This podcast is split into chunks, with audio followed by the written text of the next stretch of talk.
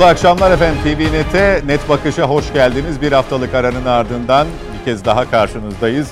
Siyasetin gündeminde 2023 seçimi var. Epeydir var ama karşılıklı açıklamalarla seçim tarihine ilişkin özellikle beyanlarla bazen tartışma yaşanıyor, bazen belirsizlik yaşanıyor.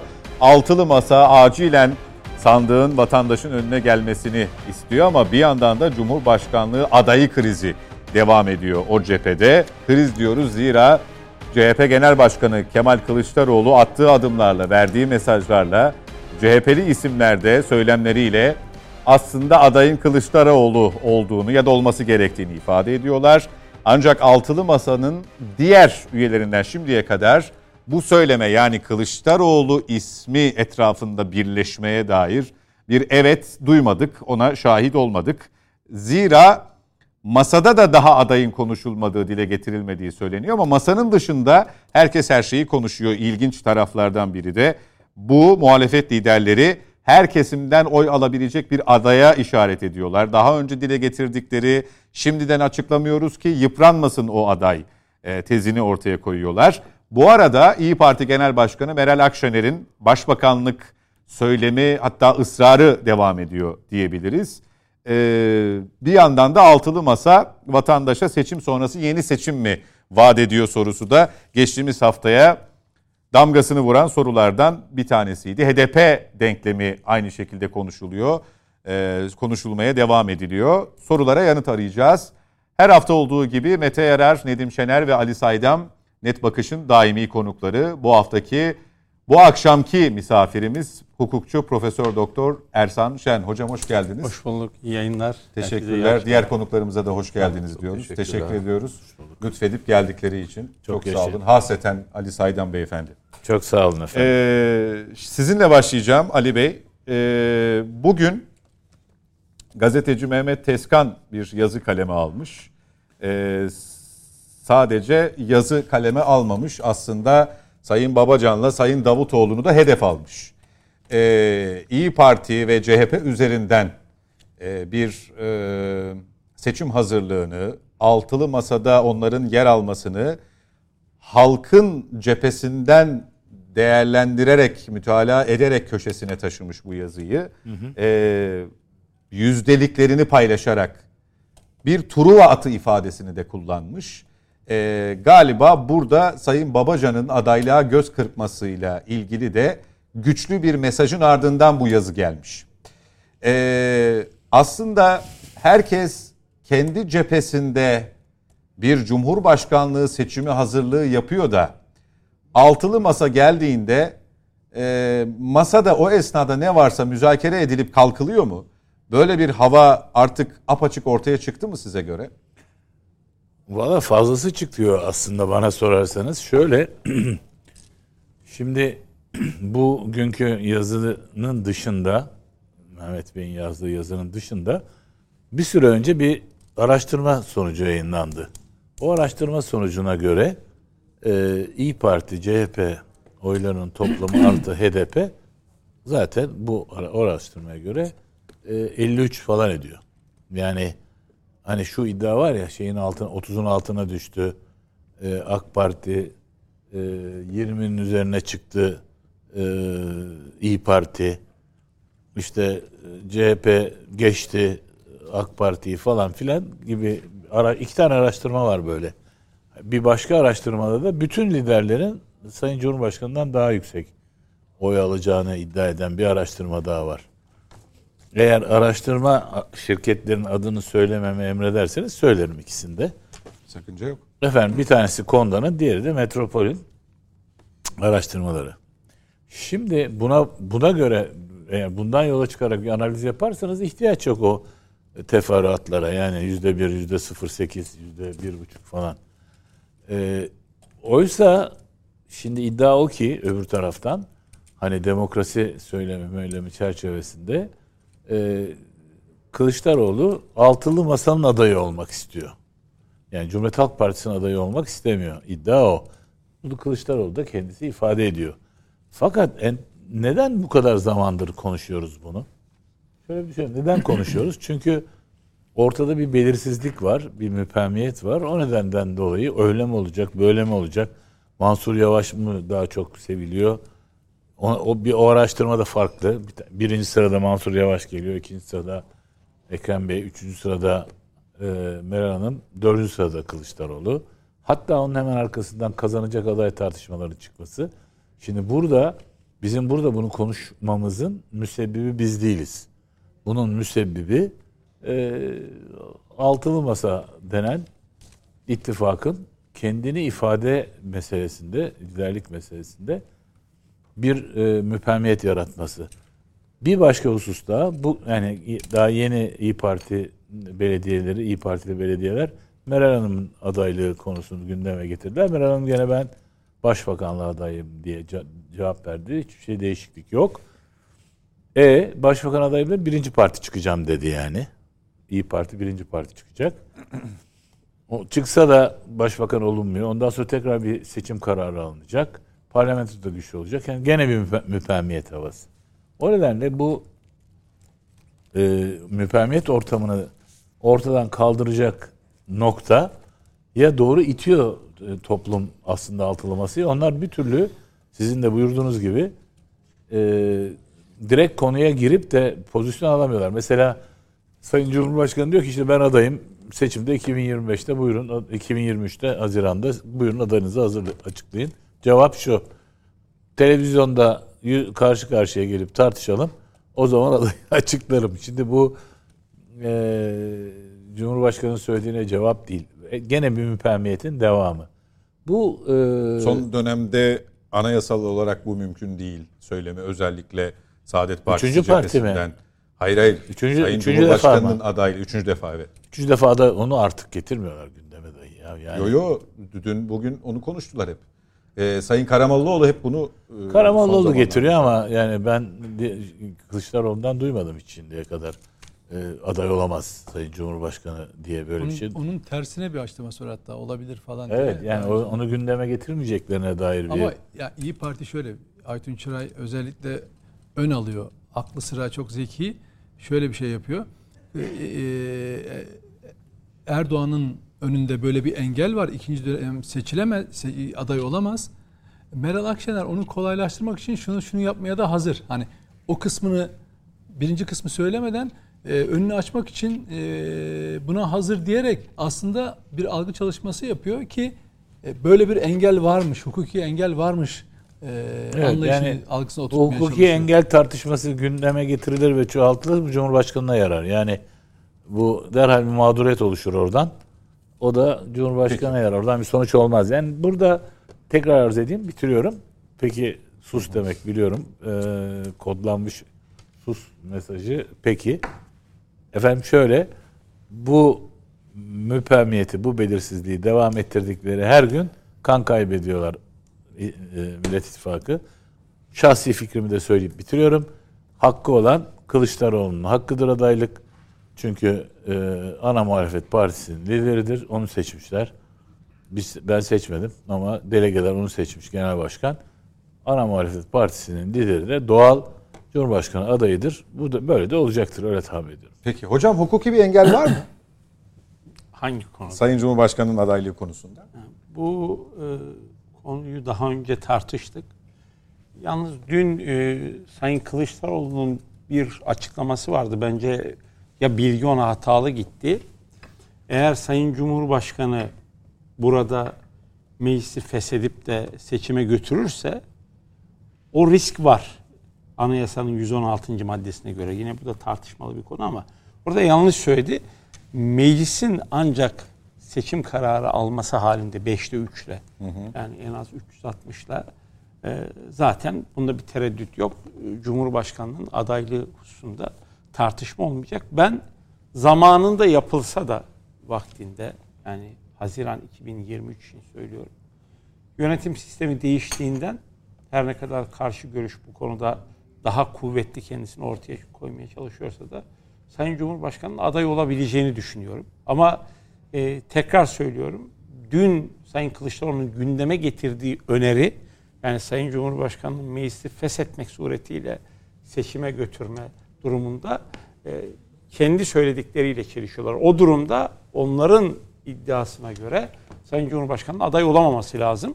Aday olabileceği tek hal yani karşı görüşün o da Türkiye Büyük Millet Meclisi'nin 360 milletvekiliyle seçim kararı alması. Bunda tarafların bir itiraz yok. Her iki tarafta mutabık iki görüşte. Yani Sayın Cumhurbaşkanı Recep Tayyip Erdoğan tekrar aday olabilir. Ben daha farklı düşünüyorum. Biraz daha ileri götürüyorum. E, zamanında da olursa da yeni yönetim sistemi olduğu için süresini tamamlayamadığından bu çok ciddi tabii bu tartışmalı bir konu hukukta.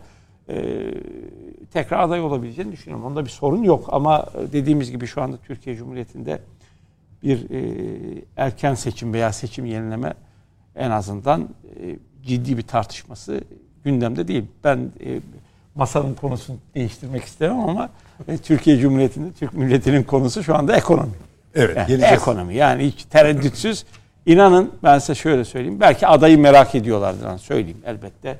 E, Sayın Cumhurbaşkanı da AK Parti'de bir veya Cumhur İttifakı aday görmek istiyor ısrarla. E, ve e, gördüğümüz kadarıyla Millet İttifakı da bu süreci iyi yönetiyor.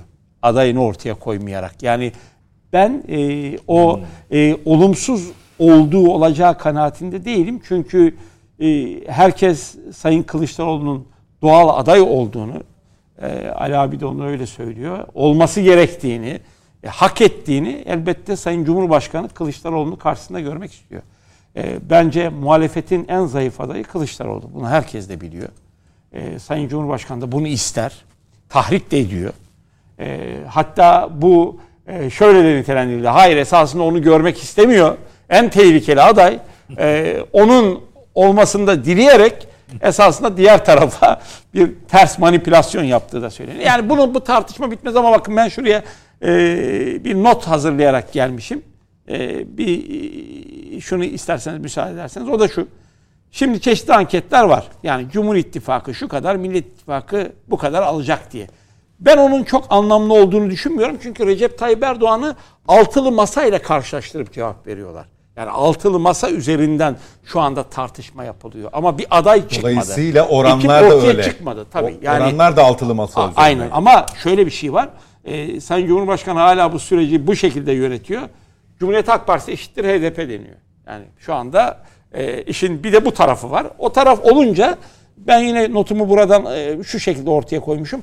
Kimi oylayacağını bilmeyen kendisini de Cumhuriyet Halk Partisi iyi anlatamadığı için topluma ben öyle düşünüyorum maalesef. Ve özellikle ulusalcı kanat konusunda son işte Tanju Bey üzerinden, Bolu Belediye Başkanı üzerinden tartışma. Biliyorsunuz birçok söz söylediği halde ihraç e, talepli olarak disipline sevk edilmediği halde Cumhurbaşkanı adayı olarak kendisini ortaya koyduğunda e, bir anda kesin ihraç sistemiyle zannediyorum. Kesin ihraç. Disiplin kuruluna sevk edildi. E, tabii o ulusalcı kanattan gelen birisi. Öyle çok sert de açıklamalar var. Bazılarına da katılmak hakikaten mümkün değildi. Yani belki düşünce itibariyle doğru ortaya koyuluş biçimi son derece sertti. Ama gördüğümüz e, ne zaman hani ben kardeşim aday olmak istiyorum. Benim önümü kesmesen aday olmayacaksın. Biçiminde bir açıklama sonrasında e, artık yeter. E, artık bardak taştı. Biz seni bir gönderelim dediler. Ama ne zaman dediler? Ancak bu zaman ama bakıyorsunuz Cumhuriyet Halk Partisi'nin içinde kalanlara e, ulusalcı kanattan çok uzak, çok farklı konuşmalar isimlendirmek istemiyorum cevap hakkı da olması diye. Esasında Cumhuriyet Halk Partisi ile e, tüzüğüyle e, Mustafa Kemal Atatürk'ün kurduğu partideki ilke ve esaslarla hiç alakası olmayan insanlar var. Yani Peki insanlar- hocam, bu en insanlar zayıf aday- varlıklarını korumaya devam ediyorlar. En zayıf ve bazıları koruyor bazıları koruyamadı. Başka partilere geçtiler. Onlarda da çatırdamalar yaşanıyor. Ee, takip ediyorsunuzdur mutlaka. Ee, bu en zayıf aday Kılıçdaroğlu söyleminizin Sebebi e, sebebinden ziyade e, masadakiler de farkında mı? Ya şöyle söyleyeyim size. Şimdi şöyle bir anlayış var. Bir defa Daha bunu doğrusu bu farkındalığı yansıtıyorlar mı farkındaysalar? Tamam güzel bir soru. E, Bir defa şöyle bir argüman kullanılıyor. Muhalefete muhalefet eden muhalifler. Bu şimdi yanlış. Çünkü bu seçim madem çok önemli Sayın Ekmelettin İhsanoğlu veya Sayın Muha- Muharrem İnce döneminden daha da mühim ve kaybedilmemesi gereken bir seçim öyle bir anlayışla muhalefet ortaya çıkıyor. Kaybettiklerinde ödeyecekleri bedel çok ağır olacak. Yani tarih sayfasından silinebilirsiniz. Dolayısıyla siz ne yapmanız gerekir?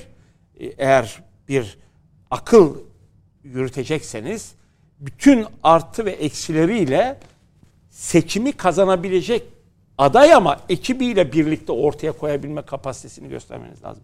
Ben bu anlamda Sayın Kılıçdaroğlu'nu yine acımasız eleştiriye girmek istemiyorum çünkü beni de topa tutuyorlar insanlar. Ya kardeşim niye bu kadar çok yükleniyorsun diye. Ben tamamen bir analitik düşünürüm. Yani en azından kendi PR'ımı yapmak istemem ama ben analitik bakarım meselelere. Gördüğüm kadarıyla şu anda şu veya bu isimlendirme yapmak istemiyorum ama geçen bazı isimlerin içinde en zayıfı gözüküyor. Kazanabilir mi? İhtimal. Kimse hiçbir şeyin garantisini veremez.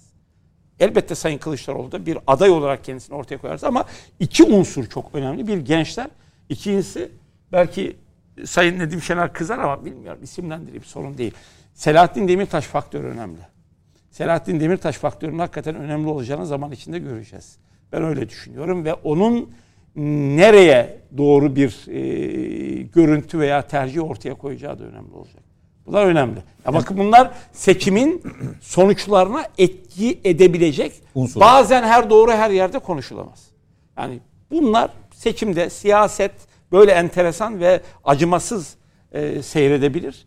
E, bunlar tabii e, etken faktör olarak görülüyor ama e, maalesef e, Cumhuriyet Halk Partisi'nin kendisini bazı olumsuz imajlardan kurtarması gerekiyordu. En azından beklenti buydu. E, Ben e, onu yapabildiğini, başarabildiğini çünkü sadece Recep Tayyip Erdoğan'a laf yetiştirmek, AK Parti'ye muhalefet etmek de bu işler olmuyor. Yani ben o anlamda elinde ateş, gözünde kıvılcım olan bu sözde çok söylüyorum.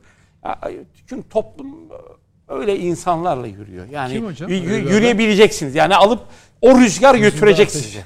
Ben bilemem kimse yani onun ben burada isimlendirmesini yapmak Şimdi istemem. şöyle- Ee, Birçok mesela buna Mansur Yavaş diyebilirsiniz, Ekrem İmamoğlu diyebilirsiniz, Meral Akşener diyebilirsiniz. Bunların dışında birisi olabilir.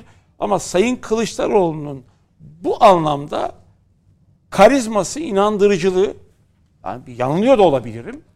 Ee, bu anlamda daha zayıf. Öyle gözüküyor. 74 Erdoğan, yaşında şey sorabilir miyim? 74 yaşında bir insanın e, bence ondan önce başkalarının talip olması lazım. Çünkü şunu söylüyorum. Ben şuna inanmıyorum. Toplumda şunun karşılığı yok. Anayasa değiştireceğiz. Parlamenter sisteme geçeceğiz. Parlamenter sistem döneminde de Türkiye Cumhuriyeti'nin ve Türk milletinin iktisadi sorunları vardı. Sorunları vardı. Bence sorun sistem meselesi değil. Sorun kardeşim yıpranmış bir AK Parti ve lideri evet doğru çünkü çok uzun yıllar iktidar da olmanın getirdiği nimet kadar külfet de vardır. Buna karşı siz eğer bu kadar iktisadi sıkışmışlar rağmen Bir argüman ortaya koyamıyorsanız. alternatif ortaya koyup kendinizi kısa net öz cümlelerle anlatıp bu toplumda tercih olamıyorsanız bakın şunu söyleyeyim Serhat Bey şunu unutmayın. Sayın Kılıçdaroğlu Ali Bey'den farklı düşündüğüm yer orası. Cumhuriyet Halk Partisi'nin lideri genel başkan. Eğer tabandan eğer o ittifaktan bir kendisine doğru eğilim, istek, tavır olsaydı kimse durduramaz. Kim durdurabilir ya? Bakın sıkıntı var. O sıkıntı AK Parti'den veya Sayın Cumhurbaşkanı'nın sözlerinden kaynaklanmıyor. Tabanda sorun var. Tabanın bir kısmı elbette Sayın Kılıçdaroğlu'nu destekliyor. Ama umumiyette bu yok. Olmayınca ha ne olur biliyor musunuz? Yine de aday olacağım derse tabana rağmen olursa ehveni şer veyahut da oy vermek anlamında ya kardeşim yapacak da bir şey yok. Biz hani kerhen veririz de diyebilirler. Bak o da olabilir. Yani ama şöyle söyleyeyim seçim hakikaten öyle e, e, Seçim- Sayın Erdoğan aleyhine bitmeyebilir yani. Seçim, Beklenenden çok farklı seçim ehveni şerlik bir seçim değil. Sizin analitik e, Ben ben şöyle yapıyorum. Ben ben, göre. ben şunu düşünüyorum. Sayın Erdoğan'ın geldiği dönemi düşünüyorum. Söylediklerini düşünüyorum. Milletin neden onu tercih ettiğini düşünüyorum. Öyle bir rüzgar ortaya çıkmak zorunda. O rüzgar ortaya koyarsanız bu sorunları da arkanıza aldığınızda evet lehine şu anda bir şey söyleyeyim size kız, kızmayın. İktidar da kale boş. Sadece gol atmak için bekliyor birisi. O kadar. Kale boş şu anda. Yani bir, bir- biraz sonra hani ne kadar izin verirsiniz bilmiyorum ama Niye kızalım ya? Niye şu, izin? şu, şu, Yani şu, burada- şu somut, Ersan Hocam, somut, somut Ersan rakamları ortaya Tamam, koyduğumuzda Ersan Hocam. Tamam, iş hakikaten Burada çok burada zor. bak Ben Ersan size Hocam, bir söyleyeyim. şey söyleyeceğim. Burada Cem Küçük yok. Rahat rahat. ya, ya, İsim- Sen- isim sen- vermeyelim. Serhat Bey şunu Niye? söyleyeyim size. Yani e, hakikaten biz Kalacağım neyi, sonra. neyi kapatırsak kapatalım e, mızrak çuvala sığmıyor. Sıkıntı var ve Sayın Cumhurbaşkanı'nın çözümü şu. Tek çözüm. İşi o terördü oydu burada oraya götürebilir. Çünkü o 7 Haziran 1 Kasım seçimlerde çok farklıydı. Şu anda ortam biraz daha farklı ve çok nazik. Sayın Cumhurbaşkanı para bulmak zorunda. Başka hiçbir çaresi yok. Para bulacak ve bu ekonomiyi rahatlatacak. Başka, ha şu söyleniyor bana. Efendim yaptıkları, ettikleri gözünüze dizinize dursun işte otoyollar, köprüler, havalimanları. Ama millet şu anda o köprüleri, havalimanlarını yemeyecek. Şu anda bu milletin gerçekten alım gücüne ihtiyacı var. Bir defa Türk parası Bir soru sorayım ya ne olur. Kıymetinin kıymetinin Kendisine bu bu müsaade durumu bu, bu Müsaade- vehamet yani. Ersan hocam bir soru soracağım. Ya benim düşüncem bu. Bak, şi- tamam güzel. Düşünceniz iki- Siyah siyah beyaza beyaz diyorum abi. Hocam ne bir- yaptı yani nereye giderse. bir es ver, bir es Evet. ver. 30 saniye. Buyur. 30 saniye bak daha fazla değil. Tabii, tabii, iyi. Özür dilerim. Şimdi bu e, altılı masanın aday göstermemesini yani iyi bir taktik, iyi yönetiyorlar dediniz. Ben de diyorum ki Bazen bazen krizler öyle şeyler doğurur. Yani Hocam, bir bazen dakika. hani fa- nimet de çıkar. vallahi sorumu soracağım ve bitireceğim bak 30 saniye topu topu. Abi. Dediniz ki yani bu e, adayı açıklamamak ve buraya mesafe koymak doğru bir taktik olabilir. Ama öbür taraftan dediniz ki esas mesele ekonomi. Evet. Peki esas meka- mesele ekonomi ise bu ekonomiyi çözecek aday ve kadrolar kimdir diye merak etmez mi seçmen? Tamam. Ben de diyorum ki Söylüyorsunuz zaten. güzel. ara ara. Ben bunu Hayır söylüyorum. onu söylüyor da şöyle o zaman e, adayı açıklamamak Ali abi yanlış. soruyu sordun cevabını vereyim. Adayı Çok basit. açıklamak yan açıklamak Bakın ben biraz önce Ben ne dedim? saat müsaade rica edeyim. Yok, hayır. Ersan Müsaade. Hoca ancak. Üç cümleyle anlatacağım. Bak, ben, ben misafirim. Normal, Misafir. Öyle hocam. Normalde Misafir. çok, en çok konuşanımız Nedim Şener de. şöyle o yüzden alınıyor. alınıyor. Acaba Cumhuriyet Halk Partisi'nin vitrini ve vizyonunda sorun olduğunu, dertleri sadece görüp gösterip değil, onun üstünde çözüm önerileri önüne bakman lazım. Şimdi geçmişine baktığınız zaman AK Parti'nin ve Sayın Cumhurbaşkanı'nın yaptıkları, yapamadıkları şunla bunla belki bu seçim Sayın Cumhurbaşkanı'nın devam edip etmeyeceği ile ilgili bir seçim olabilir. Bak öyle görebilirsin. Öyle nitelendirebilirsiniz. Ama milletin beklediği şu anda sizden kardeşim tamam görüyoruz. Evet de bunu çözebilme konusunda ne yapıyorsunuz? Ben amiral gemi şu anda Cumhuriyet Halk Partisi değil mi? En azından Doğru. anketlerde öyle. Daha iyi Parti onu geçemedi. Yani en Doğru, azından veriler onu gösteriyor. Her ne kadar %20, %19 nitelemeleri yapılsa da. Ama Cumhuriyet Halk Partisi'nin hala kavga politikasını ve kavga dilini Sayın Cumhurbaşkanı ve AK Parti ile devam ettirdiğini ve zaman kaybettiğini düşünüyorum. Ben diyorum ki bunlar var zaten. Siz ne yapacaksınız? Siz nasıl çözeceksiniz?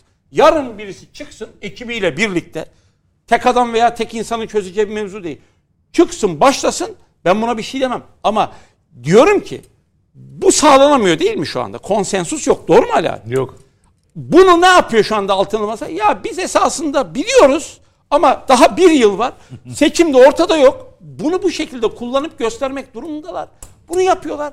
Bu da kendilerine şu anda beklemedikleri belki bir avantaj sağlıyor. Bu merak çünkü aşırı bir e, merak ve ilgi uyandırıyor. O ilgi de devam ediyor öyle gözüküyor. Peki. Nedim Bir avantaj Ersan olabilir, dezavantaj söylediği, e, önemli dinamik olarak değerlendirdiği, önemli dinamiklerden biri olarak değerlendirdiği HDP. HDP de değil aslında, Demirtaş dedi. E, bu konuda altılı masaya etkisi, tesiri biz haftalardır burada konuştuk. E, yedili masa ifadesini de kullanmışlığımız var. E, fakat e, yapılan açıklamalar üzerinden bir masa okuması yapacak olursak içinde ultimatom da var. Bu şartlarda olursa seçeneği de var. Var. E, dolayısıyla bu biraz uzaklaşma olarak mı yorumlanmalı, bir taktik olarak mı görülmeli? Bu sorunun birinci kısmı. İki, Ultimatom İsi- kimden? HDP'den, HDP'den altılı masaya. tamam. Ee, farkında olunarak ya da olunmayarak Ersan Hoca'nın çizdiği çerçevede isimlerin biz zaman zaman işte bir dönem Mansur Yavaş'ı konuştuk. Bir dönem uzunca Sayın İmamoğlu'nu konuştuk. Meral Hanım'ı başbakanlık istiyorum diyene kadar acaba mı şeklinde konuştuk. Sayın Kılıçdaroğlu. Bu yap bu kamuoyu şirketlerinin dışında hani bazen öyle konular olur. Ee, merhum Demirel derdi. Başkanlık sistemi derdi. E arkası kamuoyu tartışsın derdi. Gibi bir şey de deneniyor olabilir mi? Farkında olunmadan. Ya şöyle, e, altılı masanın ideal hedefi yani varmak istediği yer ortak bir aday çıkarmak. Ama e, ortak adaylar süreç içinde özellikle masanın yedinci ortağı HDP tarafından elendi. E, Mansur Yavaş, Ersan Hoca'nın da bahsettiği anketlerde en çok oy alma ihtimali olan adaydı. Onu e, Ahmet Türk başta olmak üzere HDP'li eş başkanlardan bir tanesi Tayyip Temel'de e, o olursa ona oy vermeyiz dedi. E, ardından yine e, Akşener'in ismi HDP'liler tarafından istenmediği şeklinde basına e, e, şeyler yansıdı. Onun da bakışını biliyoruz aşağı yukarı. Dolayısıyla ortada kaldı İmamoğlu'yla Kılıçdaroğlu. Şu anda yürüyen kavga aslında bu. E, Meral Akşener'in yapmaya çalıştığı bir süreden beri merkez sağın temsilcisi olma hedefi, söylemi bunu buna işaret ediyor. Çünkü altılı masanın Ersan Hoca da söyledi ya herkes de biliyor e, büyük patronu yani büyük e, ortağı CHP. E, o, o fikri o getirdi. işte toplantıları düzenledi ondan sonra ama masada e, karar verici CHP yani Kılıçdaroğlu ben adayım dediği zaman aday olmak istiyorum buyurun e, siz de görüşünüzü belirtin dediği zaman liderlerin kolay kolay hayır diyemezler. O yüzden yani yüz yüze karşı yüz yüze geldiklerinde söyleyemezler. Ama o zamana kadar bel altından vuruşlar sürekli devam ediyor. Farkındaysanız. Ee, özellikle e, İyi Parti cephesinden İmamoğlu'nu hala potansiyel bir aday olma e, olasılığını el altında tutuyorlar. Yani boşuna Fatih Sultan Mehmet'e benzetmedi. Birileri kimi e, İmamoğlu'nu bir, bir, bir, bazen Atatürk'e benzettiler yüzünde Rabbi esir gördüler falan filan. Onlar boşuna söylenmiş sözler değil. En son işte belediye meclisinde İyi Partili şey başkan vekilliğini mecliste bir İyi Partiliye devretmiş olması bir CHP'liler de varken aslında o İmamoğlu'nun da onlarla iş tuttuğunu gösteriyor. Bu CHP'liler tarafından da biliniyor zaten. O yüzden CHP içinde ağırlıklı kanat Kılıçdaroğlu üzerine odaklanıyor. Bugün Barış arkadaşın yazdığı da o zaten altılı masadaki e, adaylık konusu açıldığı zaman e, Kılıçdaroğlu aday benim diyecek. Eğer olmaz ise onu aday olarak benimsemezlerse konu açılırsa evet. Açı, tabii açılacak. Mutlaka açılacak. Yani 6 ay sonra olsun ya da 3 ay sonra fark etmez ya da belki ilk toplantıda bundan sonraki ilk toplantıda olacak. Hani bu tartışmalar bitsin isteniyor çünkü. Ortalık kan gölüne dölecek çünkü bel altı vuruşlar çok fazla. Ee, eğer Kılıçdaroğlu'nun adaylığını kabul etmezlerse CHP'nin adayı olarak Kılıçdaroğlu'nun adayı ismi or, e, ortaya atılacak CHP tarafından deniyorsa bu şu demek partiler kendi adaylarıyla gidecekler. Zaten HDP'nin eş, e, HDP başkanı şey Mithat Sancar biz hiçbir ittifaka e, şey değiliz, muhtaç değiliz. Kendi adayımızla, kendi ittifakımız, onların oluşturduğu küçük partilerden oluşturduğu bir ittifak var. Biz kendi adayımızla gideriz diyecek ve böylece seçime çok adaylı bir önceki seçimde olduğu gibi Erdoğan'a karşı çok adaylı bir şey masanın e, ne anlamı var o zaman? Masa zaten bir proje. Yani bir aday üzerine anlaşmak üzerine yapılmış bir proje. O adaylardan o, o masa aslında Kılıçdaroğlu tarafından kuruldu ama İyi Parti özellikle bunu İmamoğlu masası haline getirmeye çalıştı. Ama e, Kılıçdaroğlu bunu net bir şekilde dedi ki iki başkan da yani adaylık için adı, ismi geçen iki başkan da belediyelerdeki çalışmalarına devam edecekler diyerek önünü kesti. Ama İmamoğlu vazgeçti mi? Daha geçenlerde ben öyle ta, top, ta, taca atılacak top değilim ya da işte offside'a atılmam falan gibi laflar etti. Dolayısıyla o bu çabalarını sürdürüyor. En son İyi Parti e, de başkan vekilinin devretmiş olması mecliste e, İBB meclisinde bunu o işbirliğini sürdüğünü gösteriyor. Akşener'in merkez sağ o bahsedilen anketler var ya yani CHP'nin üzerine çıkan rakamlar telaffuz ediliyor. İşte Metropol'ün veya Konda'nın e, birileri tarafından operasyonel olduğu, amaçlı olduğu düşünülen o anketlerinde İyi Parti CHP'nin üzerine çıkarılıyor. Yani özellikle niye? Masada söz söyleyen, en büyük sözü söyleyen ya da söylediği yapılması istenen parti İyi Parti. O da kim isteyecek? E, Sayın İmamoğlu, şey Kılıçdaroğlu siz değil, İmamoğlu daha e, aynı e, Ersan Şen'in de işaret ettiği gibi onun kafasında da olan o İmamoğlu olursa e, Veya şey- kendisi belki. İlk son. kimin kendisi? Sayın Akşener'in Yo, kendisi. Akşener şöyle. Akşener adaylar arasında şey yapacak. E, çoklu seçime girildiği zaman adaylar arasında tabii ki olur. E, partisine oy alır ama CHP adayını geçemez. Yani iki son ikinci tura kalacak iki aday CHP'nin adayıyla Erdoğan olacaktır. Dolayısıyla hani yapmak istemedikleri, vermek istemedikleri desteği mecburen ikinci turda verecekler. HDP zaten bunu açık oynuyor. Bu çünkü HDP'ye çizilen strateji PKK tarafından oluşturulmuştu. Geçen yılın Ekim ayında gönderilen talimatta aynen bunlar yazıyordu onlara dair. Diyor ki birinci seçime kendi adayımızla girelim diyor PKK HDP için. İkinci turda da eee Millet İttifakı'nı destekleyeceğiz ama hissettireceğiz. Yani biz olmazsanız seçimi kazanamazsınız. Dolayısıyla bütün bu tartışmalar aslında e, çok anlamlı bir yere oturmuyor. Şimdi Ersan Hoca diyor ki ekonomi politikası ne olsun işte bilmem ne olsun. Şimdi vaatleri yok mu? Var. Mesela Kılıçdaroğlu dedi ki biz kamucuyuz falan filan dedi. Peki ne yapacaksın kamucu? Kamu, kamu e, kamusallaş ya şey kamulaştırma mı yapacaksın? Nasıl yapacaksın? Ya da e, Deva Partisi'nin dediği piyasacı yani küreselci bir ekonomi politikası mı izleyeceksiniz? O belli değil. Neyi nasıl yapayım? Yani birisinin mesela bugün uygulanan ekonomi politika nedir? Dersiniz ki ben tekrar kamu maliyesindeki şeffaflık, düzgünlük, o bahsedilen sorunların giderilmesi için tekrar IMF politikalarına geri dönmek istiyorum. Mali disiplini bununla sağlayacağım. E, bunun için de yurt dışından kredi alacağım. IMF'den destek alacağım falan filan. Bak bu bir alternatiftir. Bunu toplumun önüne koyarsınız. Toplum bunu oylar ona göre size destek olur ve olmaz. Ama bunu söylemiyorlar. Peki Erdoğan şimdi ne yapıyor? Ee, Orta Doğu ülkeleriyle tekrar bir e, şeye gidiyor. İlişkileri geliştirip sıcaklaştırıp oradan bir finansal kaynak yaratmaya çalışıyor değil mi Türkiye için? Yani bir şey bu. Muhalefetin şunu yapması lazım. Kardeşim ben o paradan hoşlanmıyorum. Ben onlardan hoşlanmıyorum. Katar'a Katar'ın şirket almasından hoşlanmıyorum. Suudların gelmesinden hoşlanmıyorum. Ben o, o tarafta o- benim gözüm batıda. Ben Avrupa'yla Avrupa Merkez Bankası'yla, Dünya Bankası'yla falan çalışacağım. Dersin bir seçenektir bu. Ya da dersiniz ki hayır kardeşim ben hiç kimsenin bilmediği bir altın re- rezervi var bu ülkede ben onu çıkaracağım. Bir de bir seçenektir. Bir vaattir yani insanlara. Var mı böyle bir seçeneğiniz? Yok. O yüzden şunu yapıyorlar. Şimdi Ersan Bey de hep diyor ki aday aday aday üzerine. Peki Ersan Bey'in de işaret ettiği gibi onun kafasında olan İmamoğlu. Yok benim kafamda Mansur Yavaş var. Hocam o, o gitti. O iş bitti. Ya Mansur ben öyle düşünüyorum. bitti. Ben en kuvvetli adayım. Tabana bakarım ben. Yani ne de olsa MHP'li ta- işte tabana, tabana bakarım. Hangi tabana? Ne, Tabanda Hangi taban? Mansur ya anketlerde tabanda da Mansur Yavaş'a Hayır. yönelik bir Ama tercih Mansur, var. Mansur Yavaş'ın üzerine Ahmet CHP'nin tabanı. net çizdi.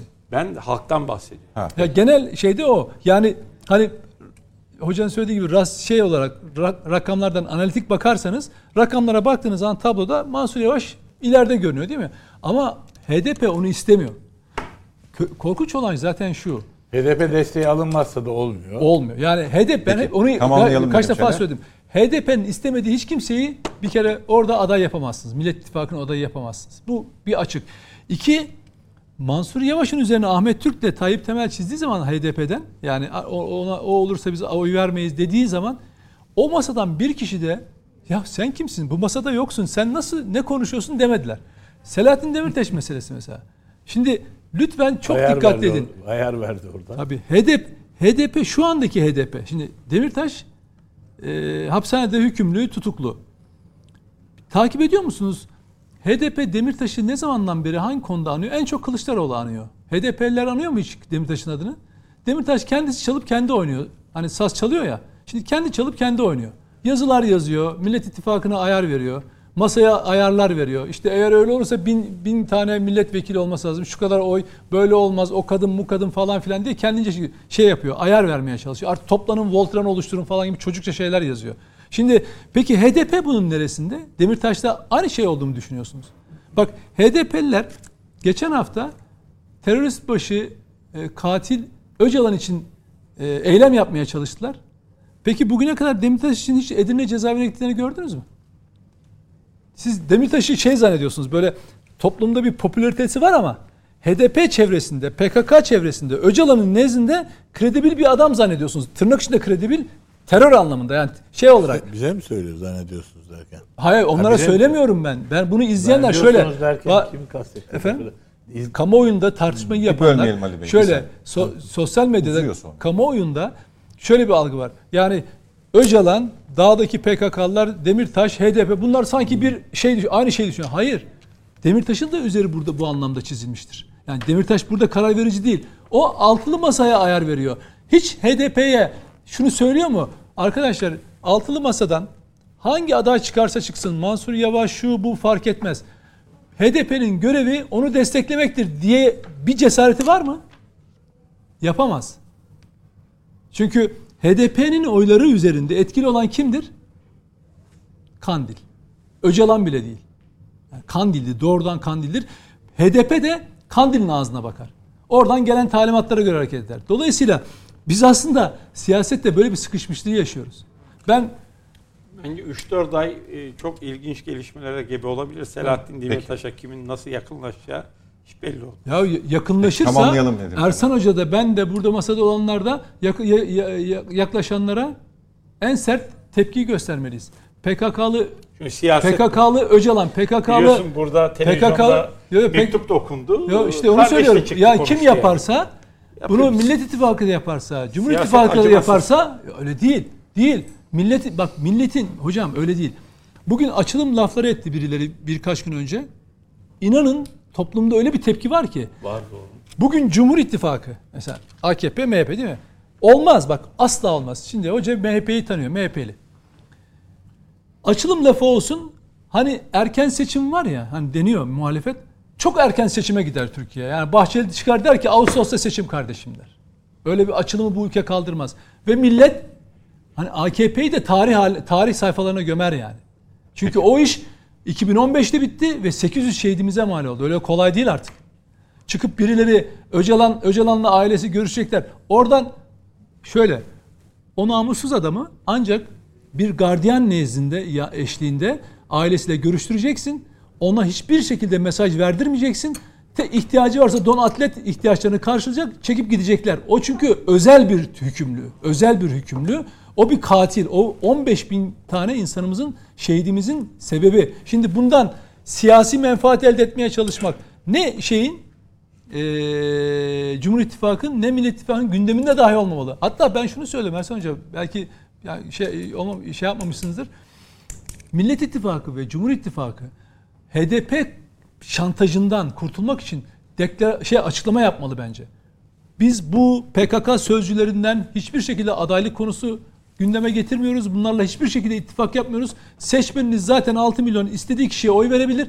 Bu bizim gündemimizde değil. Biz adayımızı belirlerken de öyle Mansur Yavaş'ın üstünü çizdim. Yok bilmem kimin üstünü çizdim. Biz bunu istemeyiz. Sen kimsin falan diyen deklarasyon falan yayınlayacaksın. Bunların şantajından böyle kurtulacaksın. Yoksa HDP kendini oturtmuş siyasetin gövdesine kenarda duruyor hocam.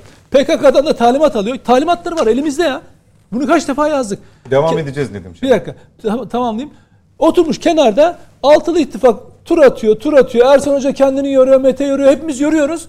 HDP sonunda diyor ki son sözü söyleyen ben olacağım. Nasılsa ne yaparsanız yapın diyor. Böyle bir rezalet olur mu ya bir ülkede? Ama İyi Parti bunun mümkün olmayacağını söylüyor. Neyi? Ya açıkladı benim HDP ile hiçbir işbirliğim olmaz. O zaten şöyle doğrudan bir ilişkiyi zaten kabul etmiyor kimse. Ama biliyorsun siyasette doğrudan ilişki kurmayıp da birilerine Yok, yok, öyle değil. okutmayı da gördük. Öyle işte. Ya, ya bunlar yanlış. Öyle yanlış Bak, işte. Herkesin hatası. Ya var. doğrudan bak hocam biz doğru hatayı falan biz diyoruz ki ben diyorum Çözüm ki HDP'nin bugün HDP'nin bugün HDP'nin bugün geldiği ki- kilit noktadaki onu hani Gordon düğümü yapmış ya onu vuracak kılıç bu milletin sesi olacak kardeşim. Başka bir şey değil. Yani şeyin e, İyi Parti'nin ne kadar e, efendim ben HDP'yi bilmem ne yapmıyorum falan dese de onun desteğine muhtaç. Bilmiyor mu o onun oyu olmadan e, herhangi bir adaylık söz konusu olamayacağını? Yoksa çıkıp Akşener'in çıkıp HDP'ye rağmen ben adayım desin bakalım diyebiliyor mu? O yüzden kendini ne yaptı? Taca attı. Ben başbakan olacağım diye. 15 yıl sonraki bir hedefi belki de. Peki. Mete e, Nedim Şener altılı masa için masanın kendisinin bir proje olduğunu söyledi ama masanın altısı da altı üyesi de e, bu işe başlarken ki ruh halinde değil mi acaba? Bu sorunun birinci kısmı. İki, hepsi ayrı ayrı pişman olabilir mi? Belki Sayın Kılıçdaroğlu hariç. Pişmanlık ne için? Yani girmeseydik böyle bir masa işine diye olabilirler mi? Şimdi defa şöyle söyleyeyim. Hani proje diyoruz ama proje kötü bir şey değil. Çünkü kendileri de açıkladılar. Yani Sayın Meral Akşener e, Millet yani Cumhur İttifakı'nın bileşenlerinin e, beraber yol al- alma durumuyla kendilerinin yol alma durumunu söylerken biz bir proje için bir araya geldik dedi. Bu proje dedi. Sayın Erdoğan'ın e, dan iktidarı almak, parlamenter sisteme geçmek. Bu bir proje. Yani onların projesi.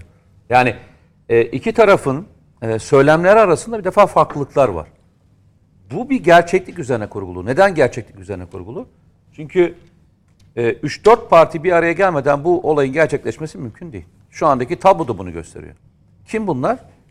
İşte Ersan Hoca diyor, e, CHP, İyi Parti, HDP ve diğer partiler. Yani o altı ittifak. Ben HDP parti. demiyorum. Hayır, Yok ben demiyorum. Hayır şey için söylediniz ya. Hani Cumhurbaşkanlığı seçimi kazanmak için dedin ya Selahattin Demirtaş E tabii dedin ben ya o ama yüzden öyle söylüyorum. bir öyle bir söz söyledim ki hem bu tarafa hem bu tarafa söyledim. Ya üstad Sadece onun Zamanı gelince göreceksiniz. Hayır çok, ama şey çok güzel. Selahattin Demirtaş'ı hangi partiye koyayım? Söyle ona göre. Yok hayır hayır. Şey, Selahattin Demirtaş işaret edebilir yani bu gücü var. Belki Nedim Bey'den biraz farklı düşünüyorum. Ben Peki. e, Öcalan'dan daha kuvvetli bir tercih Peki. e, kapasitesinin olduğunu düşünüyorum. O zaman şu ben anda. şöyle biraz daha ilerleyeyim. Ben baktığım, gözüküyor. baktığım Şimdi de şimdi de böyle olduğuna bakmayın. Yaklaştıkça seçim görürsünüz Evet. diyor. bak ben şöyle söyleyeyim. değişkenlik gösterebilir. Bakın ben şöyle söyleyeyim. Şimdi e, Mesela bir şey söyleyeceğim Mete Tabii abi. abi, lütfen, Şunu buyurun. şu cümle söyleyeyim. Lütfen. Ne, Nedim Bey biraz önce konuştu ama bak iş- eleştiriyor güzel. Ama hem nanla hem mıhına vurmak lazım. Biz İstanbul Büyükşehir Belediye seçimlerindeki o sıkıntıları gördükten sonra çıkıp bir hoca, kimse mektup okuyor. Öbürünün kardeşi çıkıyor. Bunlar şimdi yakışıklı hareketler mi? Eleştirdiğimiz zaman hepsini eleştireceğiz. Eleştiriyoruz, Net ve sert bir şekilde zaten yani. yani onu Ben size bir isim atayım mı? Mesela olmuş? bakın eğer bir aday Hocam, bu çıkarmak istiyorsa bak bir bu şey söyleyeceğim. masada olan Mete abi kim onun üzerinden olmuş? konuş. Ee, mesela Millet İttifakı aday çıkaracak mı? Cumhur İttifakı'nın söz söyleyemeyeceği bir aday. Abdüllatif Şener çıkarsın. Gider. Yürür de. Al sana bir aday işte. Aklıma geldi şimdi söyle. Valla ben bir şey söyleyeyim mi? Hiç yürüyemeyeceklerden bir tanesi. Bir olarak söyleme öyle. Ve Unutmayın ma- masaları terk etmiş bir insan. Yani Peki ben- zamanında ben koymuş şöyle- ve kalkmış masada. Peki ben şöyle söyleyeyim. Şimdi Üstad çok güzel şeyler söylüyor. Ben her defasında da hani geçmişten hatırladığım için bilirim. Ee, nahına mıhına e, yaparken e, çiviyi iyi seçmek lazım. Yani mı- şey çakabilirsiniz, mıh çakabilirsiniz nala ama mıhın boyu çok önemli. Çünkü şöyle, e, o günlerde Abdullah Öcalan'ın kardeşinin çıkıp işte konuşma yapmalarını bu masadaki hiç kimse onaylamadı. Ama biz bu masada olanlar olarak şunu da söyledik. Bir kandilin hangi siyasi partiyi desteklediğini söylediğinde çıkın, kardeşim siz kimsiniz ki Türkiye'de bizi destekliyorsunuz diye söyleyin dedik.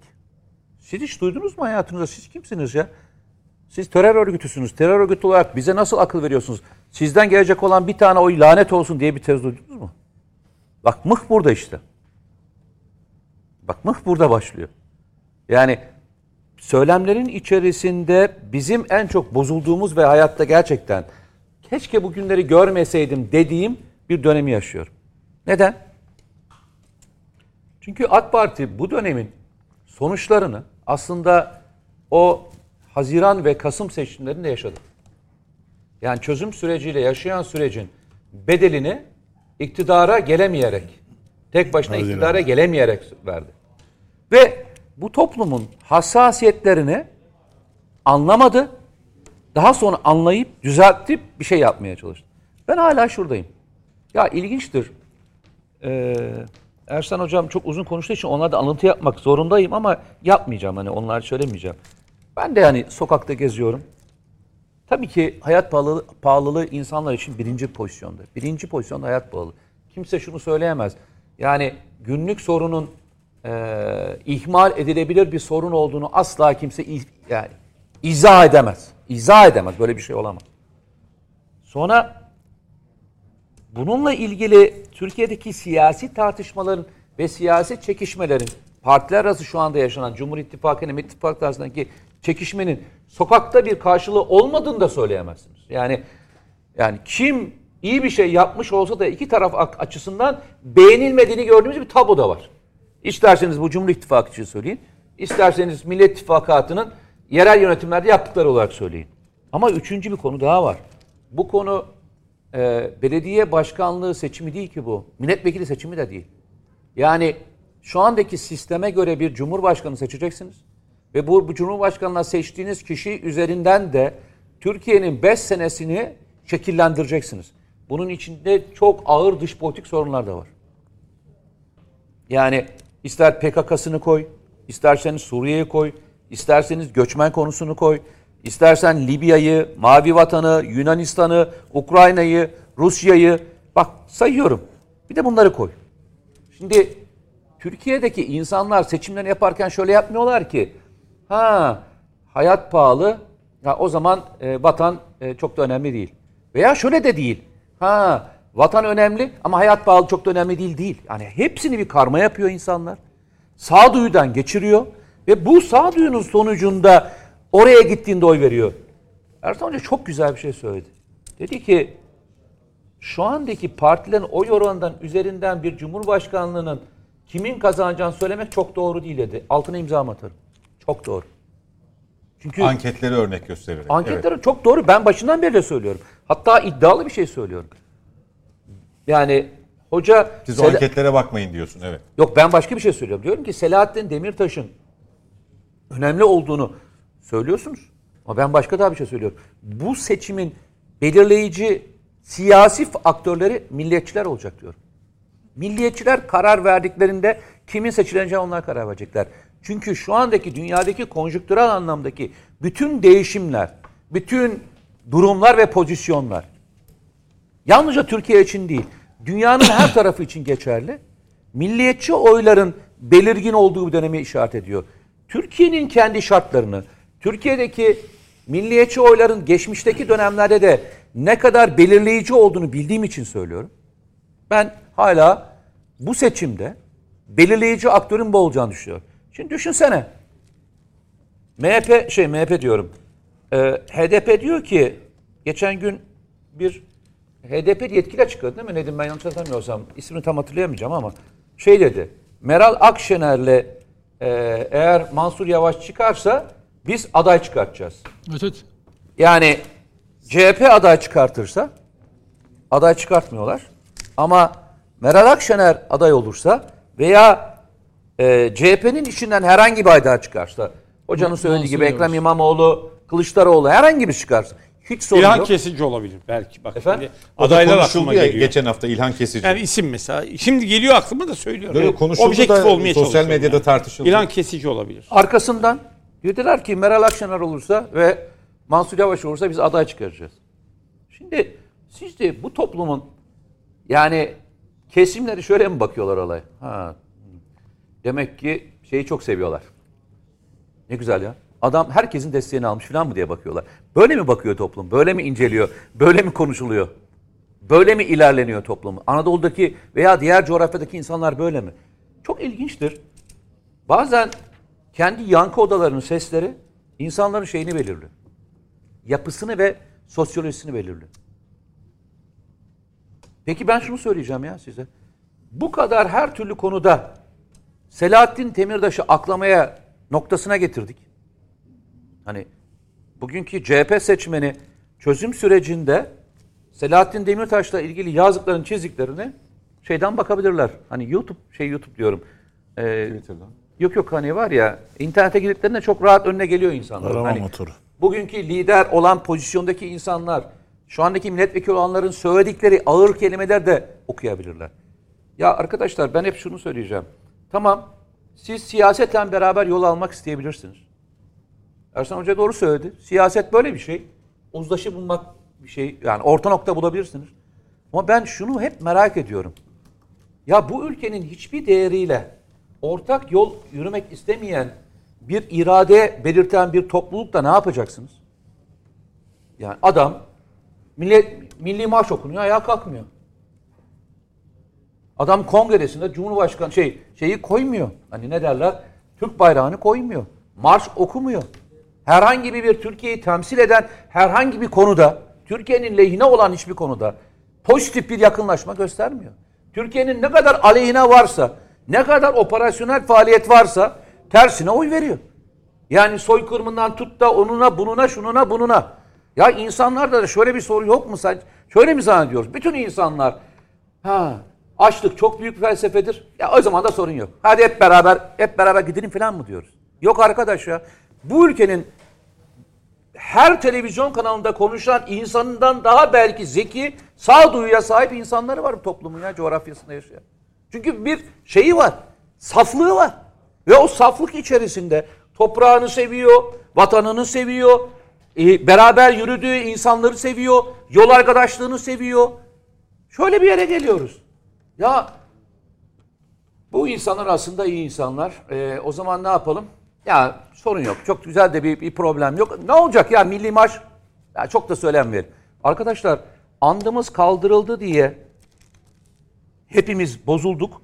Hepimiz bununla ilgili eleştiri yaptık. Bunun yanlış olduğunu söyledik. Ya arkadaş bırak andını marşını takmayan Bayrağını senin takmayan. mecliste geçen söylediği yettiği yemine uymayan insanları niye o zaman bu kadar eee, şey yapıyorsunuz, affediyorsunuz? Andınıza bu kadar takılıyorsanız ki takılmalısınız. Bak takılmalısınız diyorum. Bu ülkenin ismiyle, cismiyle, vasfıyla, osuyla, busuyla bu kadar takılıyorsanız ya bu konuda ne kadar affedici oldunuz ya. Ve ondan sonra adam şöyle söyleyebiliyor. Bak çok rahat bir şekilde söyleyebiliyor. Siz bu olayların pas geçirdiğini falan mı zannediyorsunuz? Veya örnek bir şey söyleyeyim. İşte bugün de yaşadık. Sen mi yazdın Twitter'da yoksa eee, işte Sayın Süleyman Soylu falan da söyledi. Hani geldiğimizde yargılayacağımız işte ilk kişilerden bir tanesiniz falan diye. Yanlış konuşma işte. Ee, Bu şey, yanlış. Bu tehdit diliyle ama ben bir yere varamaz. E, üstad, Çünkü karşı tarafı daha fazla konsolide yanlış değil biliyor musun? Bu onların bak ben bir şey politikası. söyleyeyim mi? Yanlış falan Ama değil. bu, bu politika yanlış ise Bak üstad. karşı tarafı konsolide edersin. Bak. Oradan oyalamazsın. Bak yanlışlık orada değil ki. Yanlışlık nerede biliyor musun? Türkiye'nin en doğru insanına laf söylemekte. Kim o biliyor musunuz? Selçuk Bayraktar. Selçuk Bayraktar'a laf söylüyorsunuz. Yanlıştı konsulde etmesine değil. Keşke konsulde. Böyle bir sorunumuz yok. Politik Hayır, olarak. ben e, o izlenen bu politikanın yanlış politika Ya üstad. En azından kendilerine ya bir katkı in- bak sağlamaz. normalde Çünkü niye? Bak şunu söylemek yanlış.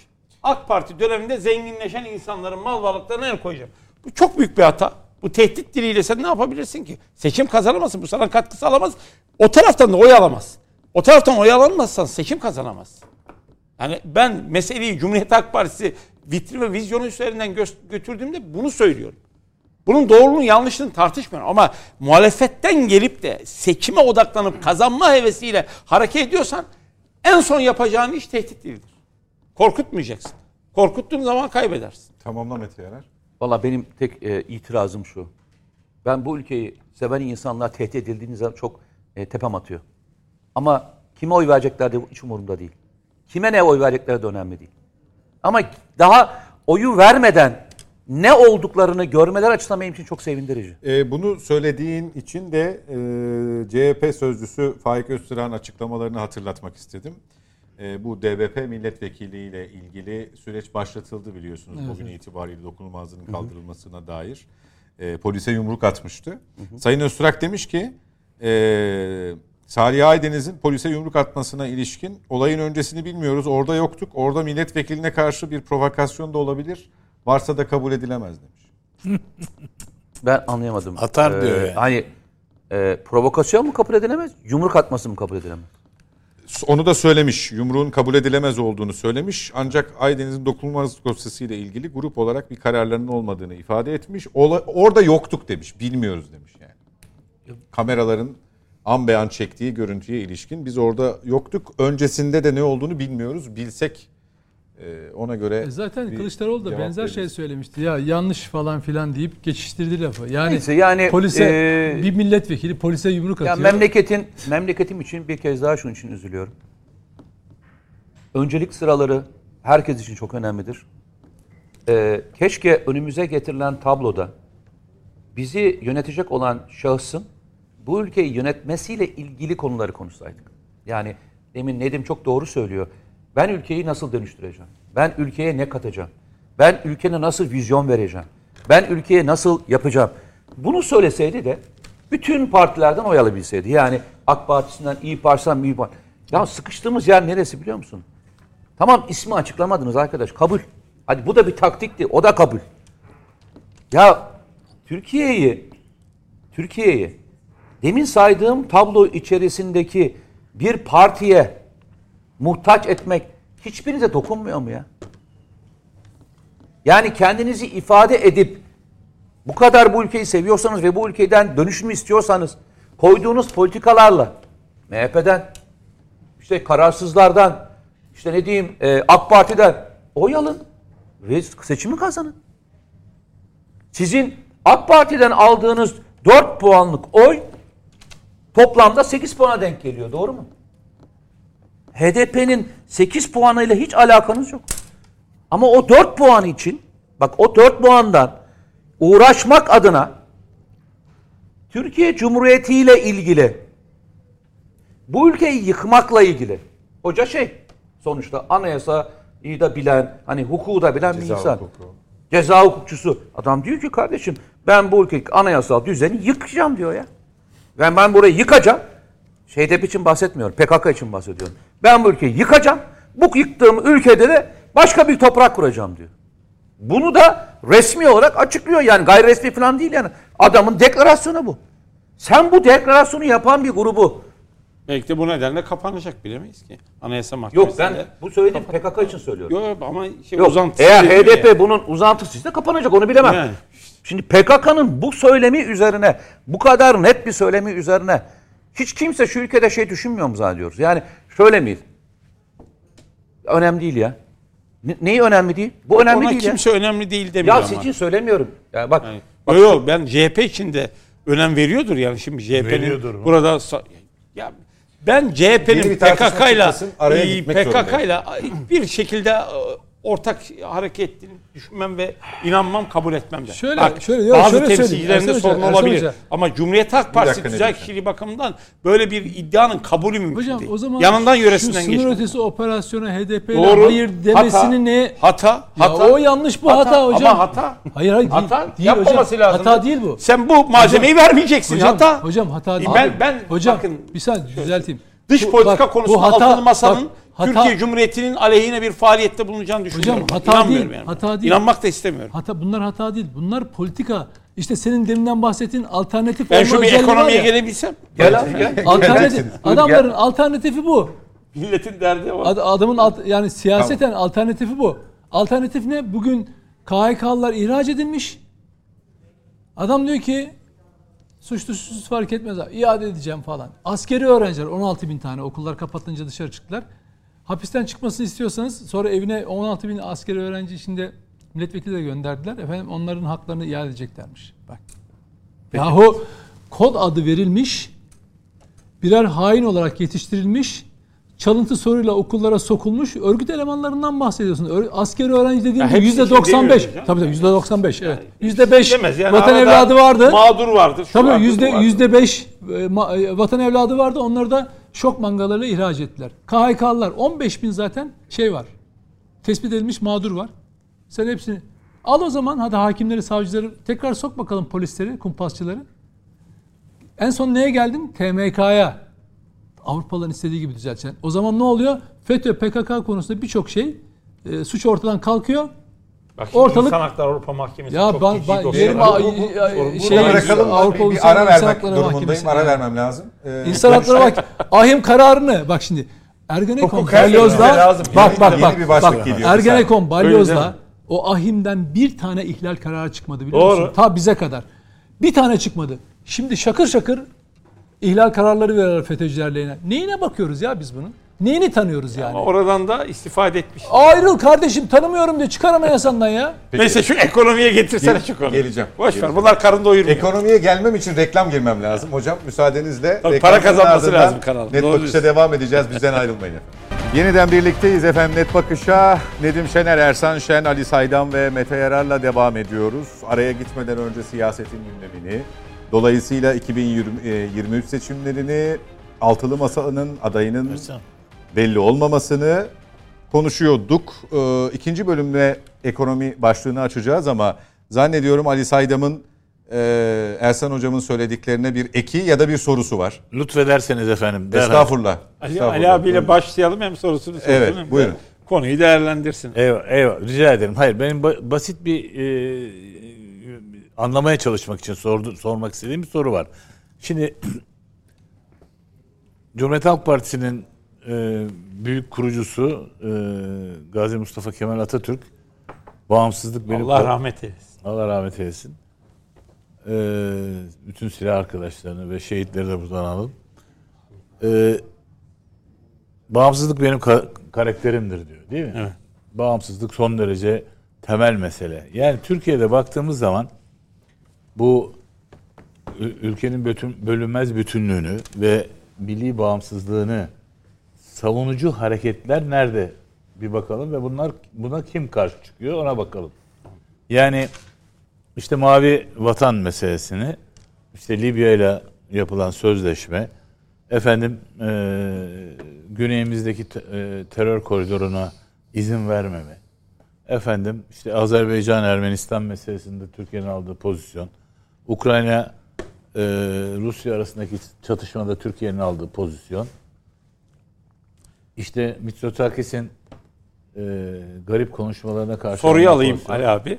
Hayır sorunun bir efendim eee, Ben soruyu anladım da.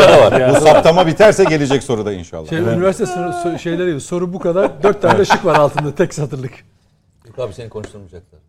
Ee, soru şu.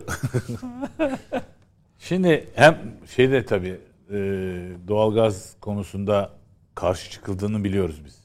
Hatta şu anda e, bugün e, kanala ve Yeni Şafak'a Sayın Enerji Bakanı geldi. Yani e, yapamazlar, çıkaramazlar şeklindeki yaklaşım için. Bir de sonunda şeyi vurgulayalım. E, Türkiye'nin dış politikada ne yapıyorsa iktidar 180 derece tersini yapacağız diyen bir Cumhuriyet Halk Partisi var. İşte şeyin e, milli enerji ve maden politikasında ortaya konmuş olan, çizilmiş olan Türkiye'nin de bir e, milli enerji politikası var. Hala devam eden. Şimdi bütün bunlara bunlara karşı çıkan Cumhuriyet Halk Partisi'nin milli bağımsızlık ve de bir de HDP konusunda pozisyon alma iş var. Tam da onu söylüyordu dedi bir önce. Şimdi burada Cumhuriyet Halk Partisi'nin siz de milliyetçi muhafazakar görüşe yakın olduğunuzu ifade ettiniz. Ersan Hocam. Peki bu hangi milli bağımsızlık meselesiyle e, bağdaştırıyorsunuz? Altılı masa artı Cumhuriyet Halk Partisi'nin aldığı pozisyonu. Şöyle cevap vereyim abi. Şimdi bir defa HDP dediğiniz zaman HDP'nin bir seçmeni var. Bu seçmeninin oyuna herkes talip. Onu biliyoruz. Biraz önce Mete Bey'in anlattığı bütün o sıkıntılara rağmen bilemem kimsenin biz oyuna ipotek koyamayız. PKK ile illiyet bağı iddiası, başka işte kapatma davasına ortaya koyulan gerekçeler rağmen oy veren bir seçmeni var. Niye veriyor? Sebep ne? Çözüm sürecinin etkisi ne oldu? Milliyetçileştirildi mi? O dönemden önce %10 barajı bulamayan bu siyasi parti veya hareket nasıl ondan sonra bu hale geldi? Dolayısıyla benim gördüğüm siyaset yönünden önce oradan başlayayım. HDP'yi değilse de HDP seçmenini hedefleyen sadece şey değil, e, Millet İttifakı değil, Cumhur İttifakı'ndan da var.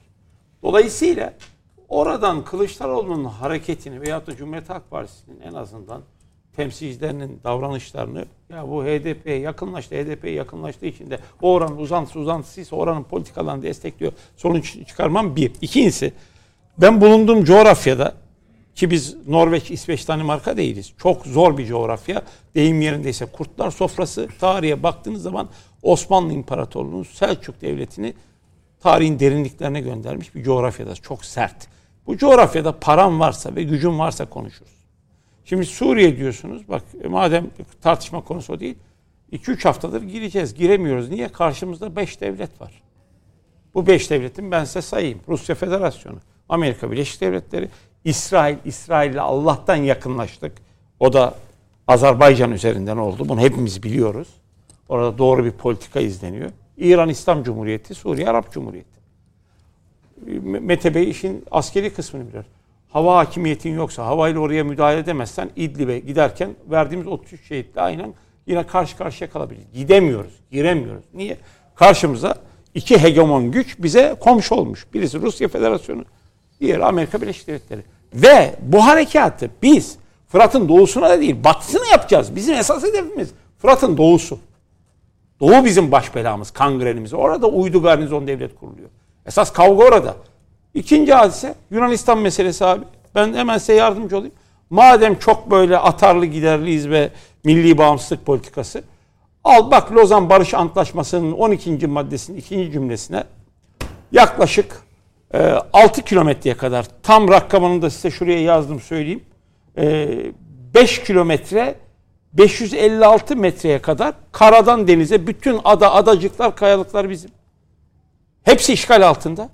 Hani bir metrekare toprağımızı e, müdahale ettirmeyiz, göz açtırmayız. Hadi bakalım hadi yürü. Yürü. Bak ben sana şöyle söyleyeyim. Kıbrıs'ı koy kenara. Doğu Akdeniz'i koy. Kıta sahanlığını, karasularını, silahlandırmayı, o adaları. Ya toprağımızı işgal etmiş ya. Toprağımız işgal altında şu anda. Bak ben size söylüyorum. Lozan Barış Antlaşması'nın 12. maddesinin ikinci cümlesine bakın. Lozan Barış Antlaşması'nda isimlendirilmiş adalar dışında bu kilometre yani 3 deniz mili içinde kalan Allah kulu bir metrekare Türkiye Cumhuriyeti'nin toprağı.